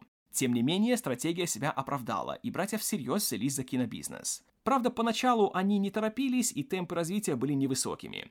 Перебравшись в Нью-Йорк в 79-м, где их офисом была однокомнатная квартира на 57-й улице, компания Miramax насчитывала около дюжины работников и занималась преимущественно покупкой прав на низкобюджетные фильмы для их выпуска на домашнем видео или показа на телевидении для чего компания также сотрудничала с рядом подрядчиков, чтобы минимизировать прямые расходы. Кроме того, братья Вайнштейн периодически выступали в качестве медиаторов на переговорах по продаже прав на ряд американских фильмов для международного проката, где они также оттачивали свои навыки ведения переговоров. Деятельность едва ли престижная, но сводить концы с концами им все же удавалось. В начале 80-х Боб и Харви Вайнштейн также решили рискнуть и попробовать себя в качестве не только дистрибьюторов, но и творцов, сыграв на растущей популярности жанра молодежных слэшеров. Художественный фильм «Сожжение», на котором Харви был продюсером, а Боб соавтором сценария, вышел в американский прокат в мае 81-го. Но даже при скромном бюджете в полтора миллиона долларов в прокате фильм провалился, собрав чуть менее 800 тысяч. В последующие годы, конечно, фильм обрел культовую славу благодаря выпуску на домашнем видео, но от себя добавлю, что на сегодняшний день «Сожжение» представляет ценность скорее историческую, чем художественную. Не в последнюю очередь из-за того, что здесь в одной из своих первых экранных ролей появляется Джейсон Александр, который даже в 22 выглядит на все 37. Но, перефразируя классическую поговорку, если долго мучить, что-нибудь получится, и прорыв для Miramax наступил год спустя, в 82-м. В те времена Харви Вайнштейн регулярно летал в Европу для посещения кинорынка, проходившего параллельно с Канским кинофестивалем, чтобы там приобретать права на приглянувшиеся картины. И эти два мероприятия – хорошее отражение самих братьев и их амбиций. Как в свое время их описал один анонимный деятель кинематографа, Этим бизнесом правят жадность и самомнение. Боб – это жадность, Харви – это самомнение. И в то время как Боб Вайнштейн вполне комфортно чувствовал себя, когда Miramax был просто дистрибьютором популярной, но не обремененной художественной ценностью продукции, Харви мечтал о престиже и признании, не только о деньгах, но и о наградах. Проблема была лишь в том, что он не производил впечатления человека, который любит и понимает высокое искусство. Но долгие годы работы в беспощадном мире организации рок-концертов приучили старшего брата не принимать отказы и добиваться своего всеми силами и способами. Этот принцип на собственном опыте осознал и испытал Мартин Льюис, английский комедиант и продюсер, который в 81-м закончил работу над «Балом тайной полиции», фильмом записью благотворительного концерта, организованного Международной амнистией при участии легендарной комедийной труппы Монти Пайтон. На момент первой встречи с Вайнштейном в Лондоне, хотя сам Вайнштейн любил говорить, что знакомство произошло в Каннах, Льюис активно искал американского дистрибьютора для фильма, и дела шли не очень. Цитата. «Я встречался с несколькими менеджерами из больших студий, плевался от всех. Все выглядели прилизанно и скользко в своих костюмах от Армани, их будто в масло окунули. Но ни у одного из них не было страсти. Я спросил у одного парня, «Тебе вообще нравится Монти Пайтон?» А он ответил, «О, конечно, я его обожаю, он такой смешной». А затем я познакомился с Харви. Харви не носил Армани, но он излучал страсть. Он хотел купить фильм. А как только я понял, что у него есть опыт работы в мире музыки, я понял, что он — это тот, кто мне нужен. Конец цитаты. Не в последнюю очередь заключить сделку помогло то, что в фильмографии Miramax был фильм под названием «Рок-шоу», посвященный гастролям Пола Маккартни и группы Wings в 76-м. Решив, что он в надежных руках, Льюис продал Вайнштейну права на американский прокат, а также случайно упомянул, что готовится и второй фильм на основе бала тайной полиции, в котором намечалось большое количество музыкальных номеров с участием среди прочих Эрика Клэптона, Стинга и Фила Коллинза. У Харви от этой новости загорелись глаза, и он мгновенно стал просить продать ему права и на сиквел. Льюис хотел повременить с решением и сначала посмотреть, как пройдет релиз первого фильма в Америке. Но Вайнштейн был неумолим и в течение ближайших месяцев не переставал названивать Льюису. Параллельно с этим он работал в своем привычном режиме и стремился перемонтировать бал тайной полиции, чтобы сделать фильм более удобоваримым для американского зрителя. И это было первым из многих случаев, после которых он в будущем получит прозвище «Харви руки-ножницы». Из 110 минут оригинального бала осталось 65 слишком мало для выпуска в прокат в качестве полнометражного фильма. В марте 82-го Льюис приехал в Лос-Анджелес на местный фестиваль Filmex в надежде найти более финансово выгодного дистрибьютора для второго фильма, который получил название «Другой бал тайной полиции». Но на фестивале он снова столкнулся с Харви Вайнштейном, который был напористее, чем раньше, и в итоге взял Льюиса измором. Продав права на второй фильм, Льюис понял, почему для Вайнштейна это было так необходимо. Находчивый дистрибьютор был уверен, что выпускать фильмы по отдельности будет провальной затеей, поэтому он взялся отобрать лучшие, на его взгляд, комедийные скетчи и музыкальные номера и собрать их в один большой фильм, который все еще имел название «Другой бал тайной полиции». В итоге 240 минут общего хронометража сократились до 100. На всем протяжении монтажа Льюис был далеко не в восторге от методов работы Вайнштейна, но еще большую досаду он испытывал, когда пришла пора разрабатывать рекламную кампанию фильма. И в какой-то момент, в ответ на критику всех идей Мирамакс, разозленный Вайнштейн сказал, что раз Льюис такой умный, то пусть сам занимается маркетингом. Льюис так и сделал, сняв собственный рекламный ролик с участием Грэма Чепмана из Монти Пайтон. Ролик был стилизован под социальную рекламу, в которой Чепман представлялся главой группы под названием «Оральное большинство» и заявлял, что другой бал тайной полиции – самый отвратительный и аморальный фильм на свете, а если зрители ему не верят, то пусть сходят в кино и убедятся сами. После чего Чепман вставал из-за стола, и зритель видел, что кроме пиджака и галстука он был одет в чулки и балетную пачку. Ролик получил одобрение на Мирамакс, но на телевидение его пустить не удалось, так как он нарушал неожиданные правила. Чепман сидел на фоне американского флага, а в Америке в то время было запрещено использовать государственную символику в телевизионной рекламе. Но Льюис не растерялся и нашел еще более креативный и выгодный ход. Он обратился к своим знакомым на комедийном шоу «Прямой эфир субботним вечером», и попросил их показать ролик в рамках самой передачи. Так и случилось. И о другом бале тайной полиции узнали миллионы зрителей, но платить за размещение рекламы не пришлось. Потратив 5000 долларов на съемки, дистрибьютор в итоге получил рекламу на 100 тысяч. И для Харви Вайнштейна эта история стала источником вдохновения на всю его дальнейшую карьеру. Когда другой бал тайной полиции вышел в американский прокат, он заработал более 6 миллионов долларов. Так как Международная амнистия – это не коммерческая организация, и она не имеет богатого опыта в заключении контрактов, Вайнштейн обеспечил себе условия, в которых львиная доля выручки ушла к Мирамакс, в то время как благотворительная организация была просто рада, что получила хоть какую-то прибыль. Кроме того, Вайнштейн добился от Льюиса прав на продажу балла на видео и на показ фильма на телевидении. И вскоре даже вырезанные сцены из двух фильмов были собраны в дополнительный фильм, который получил название «Скрытые части тайной полиции» и был продан на кабельное телевидение. Фитиль Вайнштейна был зажжен. Весной 83-го он вновь поехал на Каннский кинофестиваль, где приобрел драму «Эрендира» по сценарию Габриэля Гарсии Маркеса, которая привлекла немалое внимание благодаря молодой и привлекательной актрисе Клаудии Оане в главной роли. Вдохновленный опытом тайного бала, Харви продолжил оттачивать свои навыки продвижения продукции, описывая свой принцип лаконично. В фильме есть секс и есть Нобелевский лауреат. Можно работать с обоих концов спектра. Кроме того, Харви не упустил повод привлечь к фильму внимание общественности, не потратив ни цента на рекламу. На тот момент Габриэлю Гарсии Маркесу, ввиду его политической позиции, отказали в выдаче американской визы, вокруг чего Вайнштейн моментально устроил скандал в прессе, жалуясь всем, кто был готов его слушать, о том, как писатель не сможет посетить американскую премьеру собственного фильма. В то же время, к вопросу о работе на обоих концах, Эриндира была включена в программу Нью-Йоркского кинофестиваля, а Клаудия Оана снялась в фотосессии для журнала Playboy.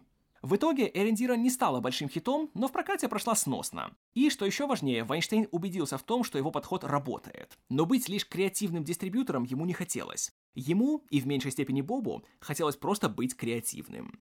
Несмотря на неудачу сожжения, братья все еще хотели попробовать себя в качестве режиссеров. В очередной раз, пытаясь сыграть на новомодном жанре, братья забыли о слэшерах и в середине 80-х взялись за съемки молодежной комедии, жанра, который переживал расцвет благодаря быстрым переменам в школе Риджмонд, Порки и фильмам Джона Хьюза. Их фильм назывался «Игра всерьез», и его сценарий был навеян опытом реставрации и управления театром Century в концертные годы Харви и Корки. Бюджет в количестве 4 миллионов долларов предоставил инвестор из Лондона, а благодаря своим связям в музыкальной индустрии Харви привлек ряд популярных музыкантов к созданию саундтрека. Последний также позволил привлечь крупного дистрибьютора – студию Universal. Но надежды на очередной прорыв быстро испарились, потому что с первого дня съемок, начавшихся в конце 84-го, работа шла в условиях полного хаоса. Братья-режиссеры не могли сойтись во мнениях ни по одному вопросу и ставили в тупик съемочную группу, раздавая противоречащие друг другу указания. Актеры испытывали постоянно нарастающий стресс и никогда не знали, от чего один или оба Вайнштейна сорвутся и начнут закатывать в асфальт всех, кого видят. И, вполне предсказуемо, производство быстро выбилось из графика, а бюджет был исчерпан, из-за чего в определенный момент съемки были остановлены и контроль над фильмом взяла страховая компания. В итоге фильм был по-тихому выпущен в прокат в октябре 86-го, где он моментально провалился, собрав чуть больше 2 миллионов долларов со 100 экранов. А спустя две недели и вовсе был снят с проката. Внутри самой компании Miramax, на которой и без того была не самая здоровая организация труда, атмосфера стала еще более напряженной и токсичной. Финансовое положение было чудовищным. Репутация Miramax и братьев Вайнштейн была хуже некуда. А теперь, когда братья испытали колоссальное и унизительное разочарование, их манера общения и ведения дел стала еще более грубой и агрессивной. Так как теперь было понятно, что снимать кино не их стезя, Братья, и особенно Харви, стали на порядок активнее по части покупок и дистрибуции, потому что это было единственным их шансом выжить в киноиндустрии. Не имея партнеров и уважения в Америке, братья продолжили искать как творческую, так и финансовую поддержку в Европе. В 86-м они в очередной раз поехали на Канский кинофестиваль, где Харви познакомился и подружился с еще одним дуэтом голодных творцов – Ником Пауэллом и Стивеном Вули. Пауэлл и Вули были основателями компании Palace Pictures, которая, по сути, занималась тем же, что и Miramax в Америке, только более успешно и с меньшим вмешательством в содержание своей продукции. Компания Palace была британским прокатчиком хитов американского независимого кино, таких как «Зловещие мертвецы», «Просто кровь», «Кошмар на улице Вязов» или «Счастливого Рождества мистер Лоренс». От Пауэлла и Вули Харви почерпнул, а точнее подтвердил, принцип, опробованный на бале тайной полиции. Приобретай престижный продукт, а затем устрой вокруг него шоу. Привлекай внимание и делай это со страстью. И тут же этот принцип привел Miramax к пока что их самому прибыльному проекту. За 200 тысяч долларов братья приобрели права на американский прокат драмы Лизи Борден «Работающие девушки», повествующей о группе проституток в Манхэттене. Снятый за 100 тысяч долларов и выпущенный в американский прокат в марте 87-го, фильм собрал в прокате 1 миллион и 800 тысяч долларов, в 9 раз больше, чем деньги, которые Вайнштейны заплатили за права на фильм. Правда, вместе с финансовым успехом пришел и еще один удар по репутации Miramax, когда режиссер Лиззи Борден и продюсеры работающих девушек подали жалобу на то, что братья Вайнштейн записывали в счет затрат на фильм расходы никак с ним не связанные, включая аренду лыжного инвентаря во время визита на американский кинофестиваль в Парк-Сити или пребывание в гостинице в Сан-Франциско спустя два месяца после премьеры фильма. В итоге был проведен аудит, и продюсеры фильма добились выплаты положенной компенсации. Для остальных деятелей кинематографа мораль истории была проста. Братья Вайнштейн могут принести тебе деньги, но только если ты эти деньги из братьев выбьешь. В 1988 году случилась еще одна веха в развитии Мирамакс. Пелле Завоеватель, также приобретенный на Канском фестивале предыдущего года, вышел в прокат и привлек немало внимания тем, что был мрачной европейской драмой на два с половиной часа, которая была выпущена не только в артхаусах, но и в мультиплексах в Южных Штатах, которые традиционно не жалуют кино для высоколобых интеллектуалов. Правда, чтобы добиться этого, Харви в очередной раз пустил в ход все возможные приемы, среди которых было использование кадра обнаженной женщины на видном месте во всех рекламных материалах, несмотря на то, что в фильме она буквально появлялась на пару кадров. Но, какими бы ни были средства, Вайнштейн добился цели, которая у его конкурентов вызывала лишь саркастичный смех. Легендарный Макс фон Сюдов, сыгравший в Пелле главную роль, получил за него номинацию на Оскар, первую в своей карьере. А сам фильм принес компании Miramax ее первый Оскар, когда Пелле Завоеватель победил в категории «Лучший фильм на иностранном языке». Наконец, в 88-м под эгидой Miramax вышел фильм, который произвел фурор в мире документального кино «Тонкая синяя линия». Эпохальный труд Эрла Морриса о расследовании убийства в Техасе в 76-м, раскрывший проблему предвзятости в американских правоохранительных органах и в итоге приведший к освобождению из тюрьмы своего субъекта, несправедливо осужденного Рэндала Дейла Адамса. Вайнштейн заплатил за тонкую синюю линию 400 тысяч долларов и из кожи вон лез, чтобы привлечь к фильму интерес. Среди прочего, рекламным лозунгом «Никогда еще в истории Мирамакс не было фильма, от которого буквально зависит жизнь человека». И стремление создать сенсацию дало плоды. В прокате фильм собрал 1 миллион 200 тысяч долларов. Неслыханную сумму для документальной картины. Финансовые успехи в итоге не остались незамеченными, и в 88-м у Miramax открылось второе дыхание, когда английский банк Midland Montague согласился стать партнером компании, вложив в нее 5 миллионов долларов и открыв кредитную линию на 25 миллионов. Новообретенная финансовая свобода позволяла братьям Файнштейн не только расширять компанию, но и начать инвестировать в производство кино, а не только распространение, чтобы иметь большую прибыль в более короткие сроки. И первым проектом, в который они вложили средства, был «Скандал», который к тому времени без особого успеха много лет разрабатывали новые друзья Харви Вайнштейна – Ник Пауэлл и Стивен Вули. Фильм на тему эм, скандала вокруг военного министра Великобритании Джона Профьюма и его связи с моделью Кристин Киллер был идеальным проектом для Харви. Здесь был экзотический для американского зрителя английский колорит. Здесь была политика и грязное белье власть имущих. И, разумеется, вся история вращалась вокруг секса. Из 7 миллионов бюджета скандала доля Мирамак составила 3 миллиона 250 тысяч. Американская премьера была назначена на конец апреля 89-го. И, конечно же, в своих лучших традициях Харви Вайнштейн активно разжигал скандал вокруг скандала, когда фильм был представлен Американской ассоциацией кинокомпаний для получения возрастного рейтинга. И из-за буквально двух секунд в сцене оргии ему был присвоен самый жесткий рейтинг X. И думаю, вы уже можете предсказать, как поступил Харви. Да, начались регулярные появления в прессе и жалобы на притеснение свободы слова, свободы самовыражения, а также на зверскую цензуру пуританского американского общества. И нужно ли говорить, что когда скандал получил достаточно бесплатной рекламы, те самые спорные две секунды фильма были быстро удалены, и фильм без проблем получил рейтинг R. Ну а пока скандал готовился к своему выходу в прокат, внимание Харви Вайнштейна привлекла новость из штата Юта, где на местном кинофестивале было много шума вокруг маленькой драмы от молодого дебютанта, который не может найти американского прокатчика. И, разумеется, Харви не мог пройти мимо, когда увидел, что первое слово в названии фильма — «секс».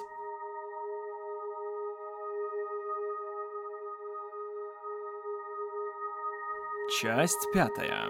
Кульминация.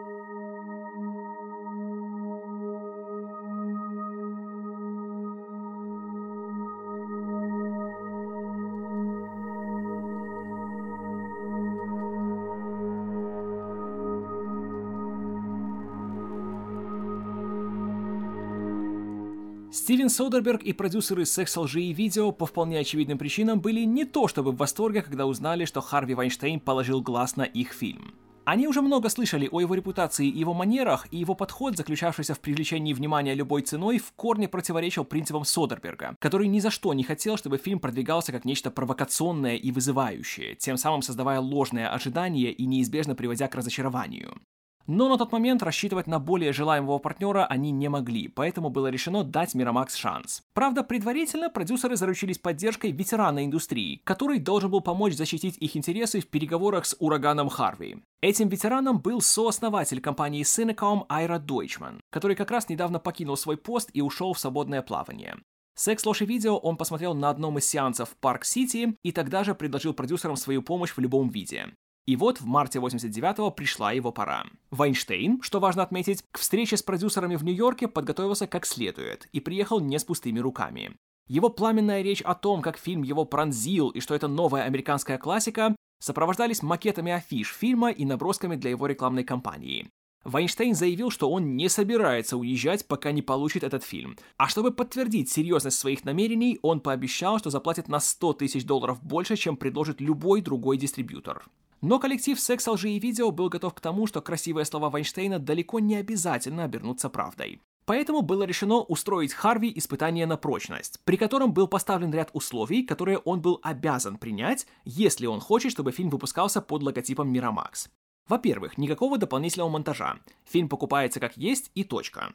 Во-вторых, Miramax должен заплатить миллион долларов в аванс, а затем выделить еще миллион долларов на печать копий фильма и рекламу. А чтобы гарантировать добросовестность и своевременность платежей, аванс Вайнштейн должен поместить на хранение на счет третьей стороны, чтобы исключить возможность забрать их обратно. И, наконец, чтобы обеспечить цельность творческого видения режиссера, в качестве консультанта по маркетингу должен был быть нанят Айра Дойчман. Продюсеры при этом не ожидали, что Вайнштейн примет эти условия. Как я уже говорил выше, параллельно с Miramax они также получили предложение на сумму в миллион долларов от компании Island, у которой была репутация получше, и, разумеется, по сравнению с Miramax они казались куда более приятным партнером. Но ожидания были обмануты. Харви руки-ножницы без оговорок принял все требования. И в то же время представители Island также преподнесли неприятный сюрприз.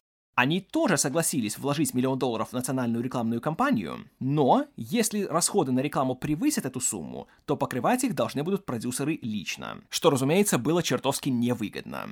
Поэтому в начале марта было решено, в Америке секс, ложь и видео будет выпускать компания Miramax. Среди конкурентов решение потратить 2 миллиона долларов на релиз независимого фильма расценивали как финансовое самоубийство. Весьма емко эту реакцию на действия Вайнштейна описала Дженнет Грило, глава отдела закупок в компании New Line. Цитата. «Мы подумали, ну и ладно, пусть он будет идиотом и выбрасывает свои деньги на ветер. Или он только что угробил свою компанию, или он знает что-то, чего не знаем мы». Конец цитаты. По собственному признанию, даже сам Содерберг не был уверен, что Мирамакс вернет вложенные средства. Но теперь это уже было не его проблемой.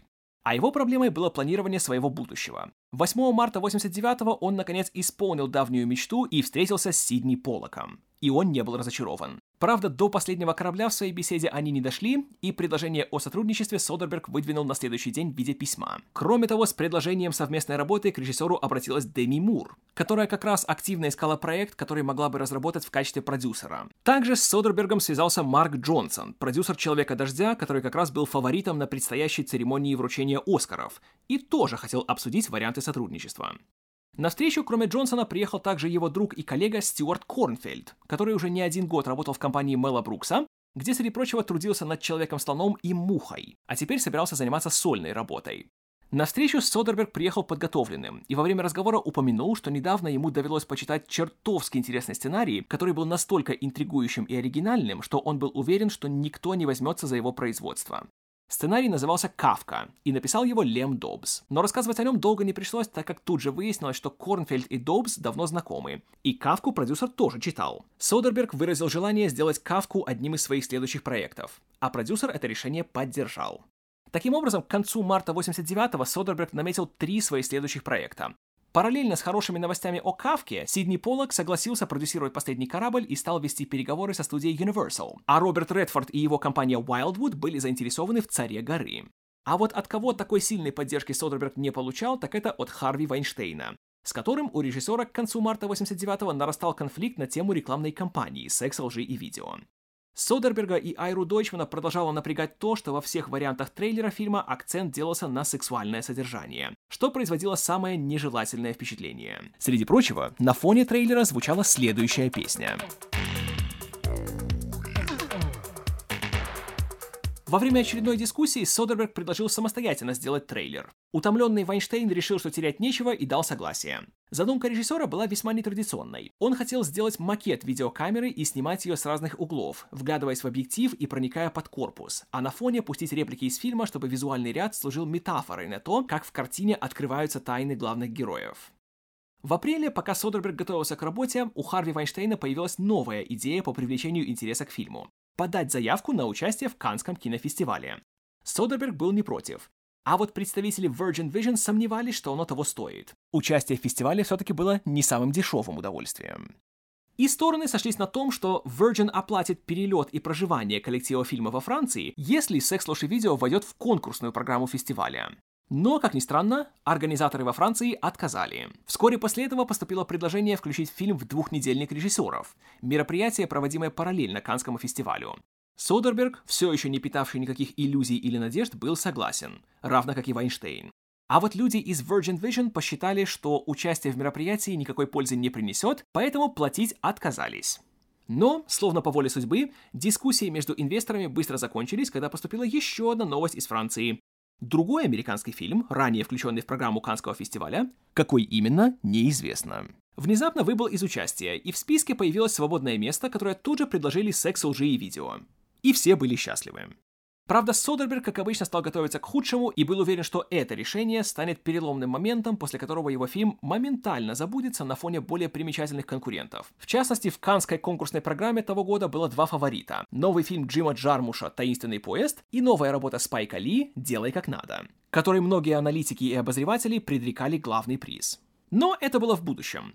На данный момент Содерберг оставался очень занят в Калифорнии. В частности, 21 апреля состоялся показ секс LG и видео в киноакадемии, где реакция в очередной раз была зашкаливающе положительной. Тогда же была утверждена дата премьеры фильма в кинопрокате – 1 августа. Также о Содерберге начали более активно говорить в прессе. Правда, не во всех случаях это работало режиссеру на руку. В частности, когда вышло его интервью журналу Rolling Stone, некоторые его реплики стали основой для небольшого скандала. Во вступительных абзацах статьи упоминается, что к Содербергу с предложениями обращаются многие продюсеры, включая Дона Симпсона и Джерри Брукхаймера, о которых Содерберг отзывается весьма нелестно. И в печать попала цитата, где он говорит, что они едва достойны того, чтобы называться людьми. Вдобавок к тому, что режиссера это научило не разбрасываться репликами, проблема была в том, что он никогда не встречался с Симпсоном и Брукхаймером, и его негативное отношение было основано на статье о них, написанной ранее в журнале Esquire. И по интересному совпадению, автором той статьи была Лин Хиршберг, которая также была редактором номера Rolling Stone, в котором появилось интервью с Содербергом. Чтобы потушить пожар, пока он не вышел из-под контроля, Содерберг отправился в офис продюсерского дуэта, где лично принес извинения. Симпсон и Брукхаймер, в свою очередь, повели себя весьма дипломатично и не только сказали, что они не в обиде, но и провели с Содербергом несколько часов, разговаривая на различные темы, после чего разошлись по-дружески. Для Miramax конец апреля также был важным моментом. В американский прокат вышел «Скандал». Его релиз был весьма рискованным с точки зрения независимых компаний. В премьерный уикенд он был выпущен на 97 экранах, немалая часть из которых была в пригородных мультиплексах, территории мейнстримного Голливуда. Большинство независимых дистрибьюторов обходили такие кинотеатры стороной. Во-первых, по финансовым причинам, а во-вторых, по идеологическим. Среди них царил стереотип о том, что кино с большой буквы нельзя пускать в многозальных заведениях в торговых центрах, и ему место лишь в высококлассных артхаусных заведениях с многолетней историей и репутацией. Компания Miramax плюнула на этот подход и под руководством вице-президента по вопросам дистрибуции Мартина Зайдмана продемонстрировала, что можно пускать престижный фильм, снятый без участия крупных студий, в широкий прокат, и при этом иметь успех. И в итоге скандал был показан на почти четырех сотнях экранов, где заработал почти 9 миллионов долларов. Тем временем, в начале мая Содерберг со спокойной душой взялся за съемки собственного трейлера, После чего стал собираться в Канны, где с 10 числа стартовал кинофестиваль. Еще больше, чем в случае с Парк Сити, режиссер был взволнован и чувствовал себя не в своей тарелке. Правда, тут его компания помогала справляться со стрессом. Кроме Вайнштейна, его сопровождала глава Мирамаксовского отдела закупок Элисон Брентли, также уроженка Южных Штатов, которая быстро подружилась с Содербергом. Причем подружилась настолько, что он стал испытывать к ней романтические чувства.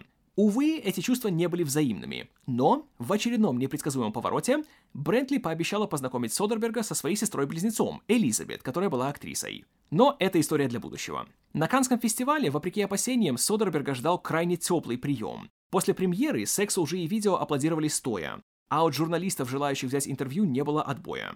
Содербергу также выпал шанс познакомиться с Джимом Джармушем и Спайком Ли. Оба произвели очень приятное впечатление, и о сексе, лжи и видео отзывались очень тепло.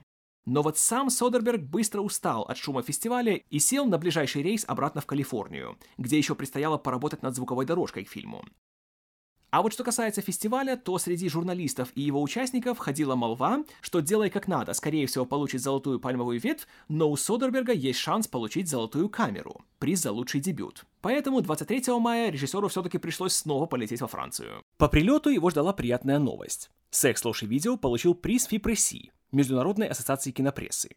Правда, надежды на будущее Содербергу это не прибавило.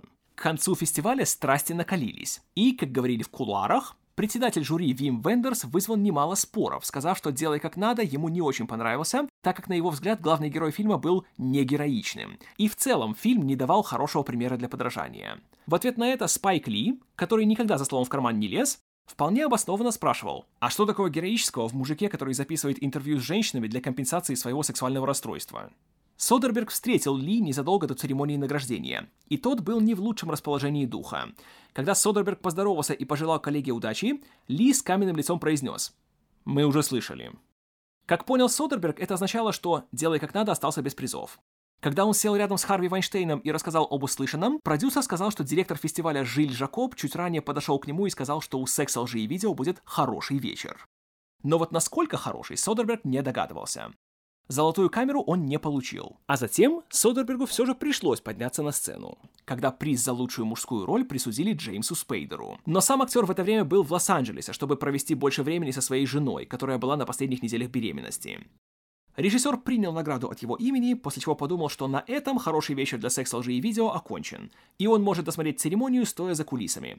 Но тут к нему подошел один из работников фестиваля и попросил его вернуться на свое место в зале.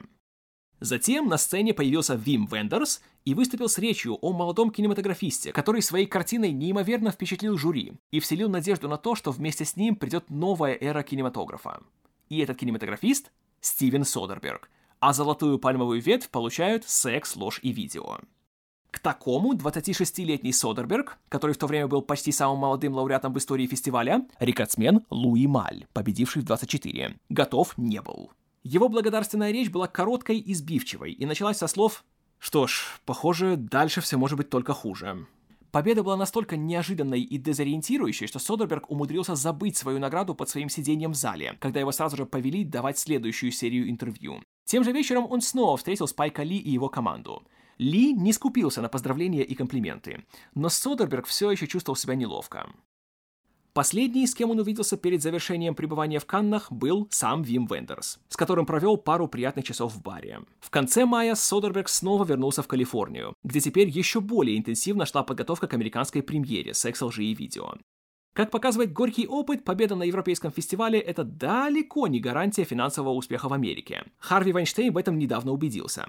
Пелли Завоеватель также получил золотую пальмовую ветвь, но в американском прокате прошел, мягко говоря, тихо. Успех во Франции также не дал Содербергу карт-бланш по части рекламной кампании фильма. И когда Вайнштейн увидел режиссерский вариант трейлера, он его раскритиковал, заявив, что так Содерберг обрекает фильм на артхаусную смерть. После очередной длительной дискуссии режиссер и дистрибьютор нашли компромисс. У трейлера останется структура, предложенная Мирамакс, которая Содербергу нравилась, но вот реплики и фрагменты фильма будет выбирать режиссер. К началу июля работа над звуком была завершена, трейлер и дизайн афиш были утверждены, и Содерберг неимоверно устал от секса, лжи и видео. После очередного раунда встреч с партнерами на его будущих проектах, включая Марка Джонсона, который теперь был уже лауреатом Оскара, Содерберг определился с рабочей нагрузкой на ближайшее будущее и понял, что ему нужно покинуть Лос-Анджелес и отправиться в место более комфортное и позволяющее сконцентрироваться. Поэтому 9 июля 89 он собрал вещи и отправился в город Шарлоттсвиль в штате Вирджиния. К этому времени его отношения с Элизабет Брентли не только завязались, но и становились все серьезнее. И вскоре актриса согласилась не только стать женой Содерберга, но и переехать с ним в Вирджинию на постоянной основе. Там пара присмотрела себе ферму возле города Саммерсет, где Содерберг планировал обосноваться и организовать всю свою работу, говоря, что он может работать где угодно, если у него есть доступ к телефону, факсу и службе курьерской доставки. И вот настало 1 августа 89-го. Спустя ровно год после начала съемок «Секс, ложь и видео» вышел на экраны Америки. День премьеры Содерберг начал с интервью. Первое из них, что примечательно, у него брал журналист Брайант Гамбл, который был ведущим передачи «Игры, в которые играют люди», с которой и начался путь Содерберга в кинобизнес. Круг замкнулся. К вечеру того же дня, после еще нескольких телевизионных интервью, Содерберг устал и погрузился в размышления обо всем, что произошло в недавнем прошлом. Цитата. «С одной стороны, последние полтора года прошли так быстро, но в то же время у меня ощущение, что в них событий хватило бы года на три. Странное чувство. Мне кажется, многие успешные люди становятся несчастными, потому что думают, что должны быть более счастливыми. А когда этого не происходит, они думают, что с ними, наверное, что-то не так. Поэтому они постепенно занимаются саморазрушением.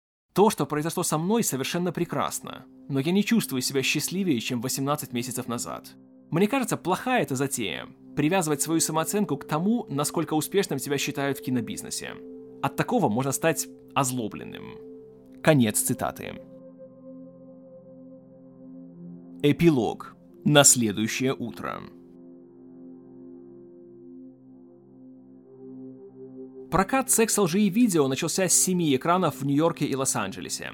Постепенно релиз становился более широким, и к середине осени фильм показывали на более чем 500 экранах. Стратегия постепенного роста, опробованная Мартином Зайдманом на скандале, постепенно принесла плоды. Благодаря комбинации ажиотажа, который нарастал еще с января, единогласно восторженных рецензий критиков и грамотной рекламной кампании, которая в конце лета обещала альтернативу студийным блокбастерам, нацеленную на взрослого зрителя, фильм в итоге собрал около 24 миллионов долларов в Америке, а мировой прокат принес еще 12.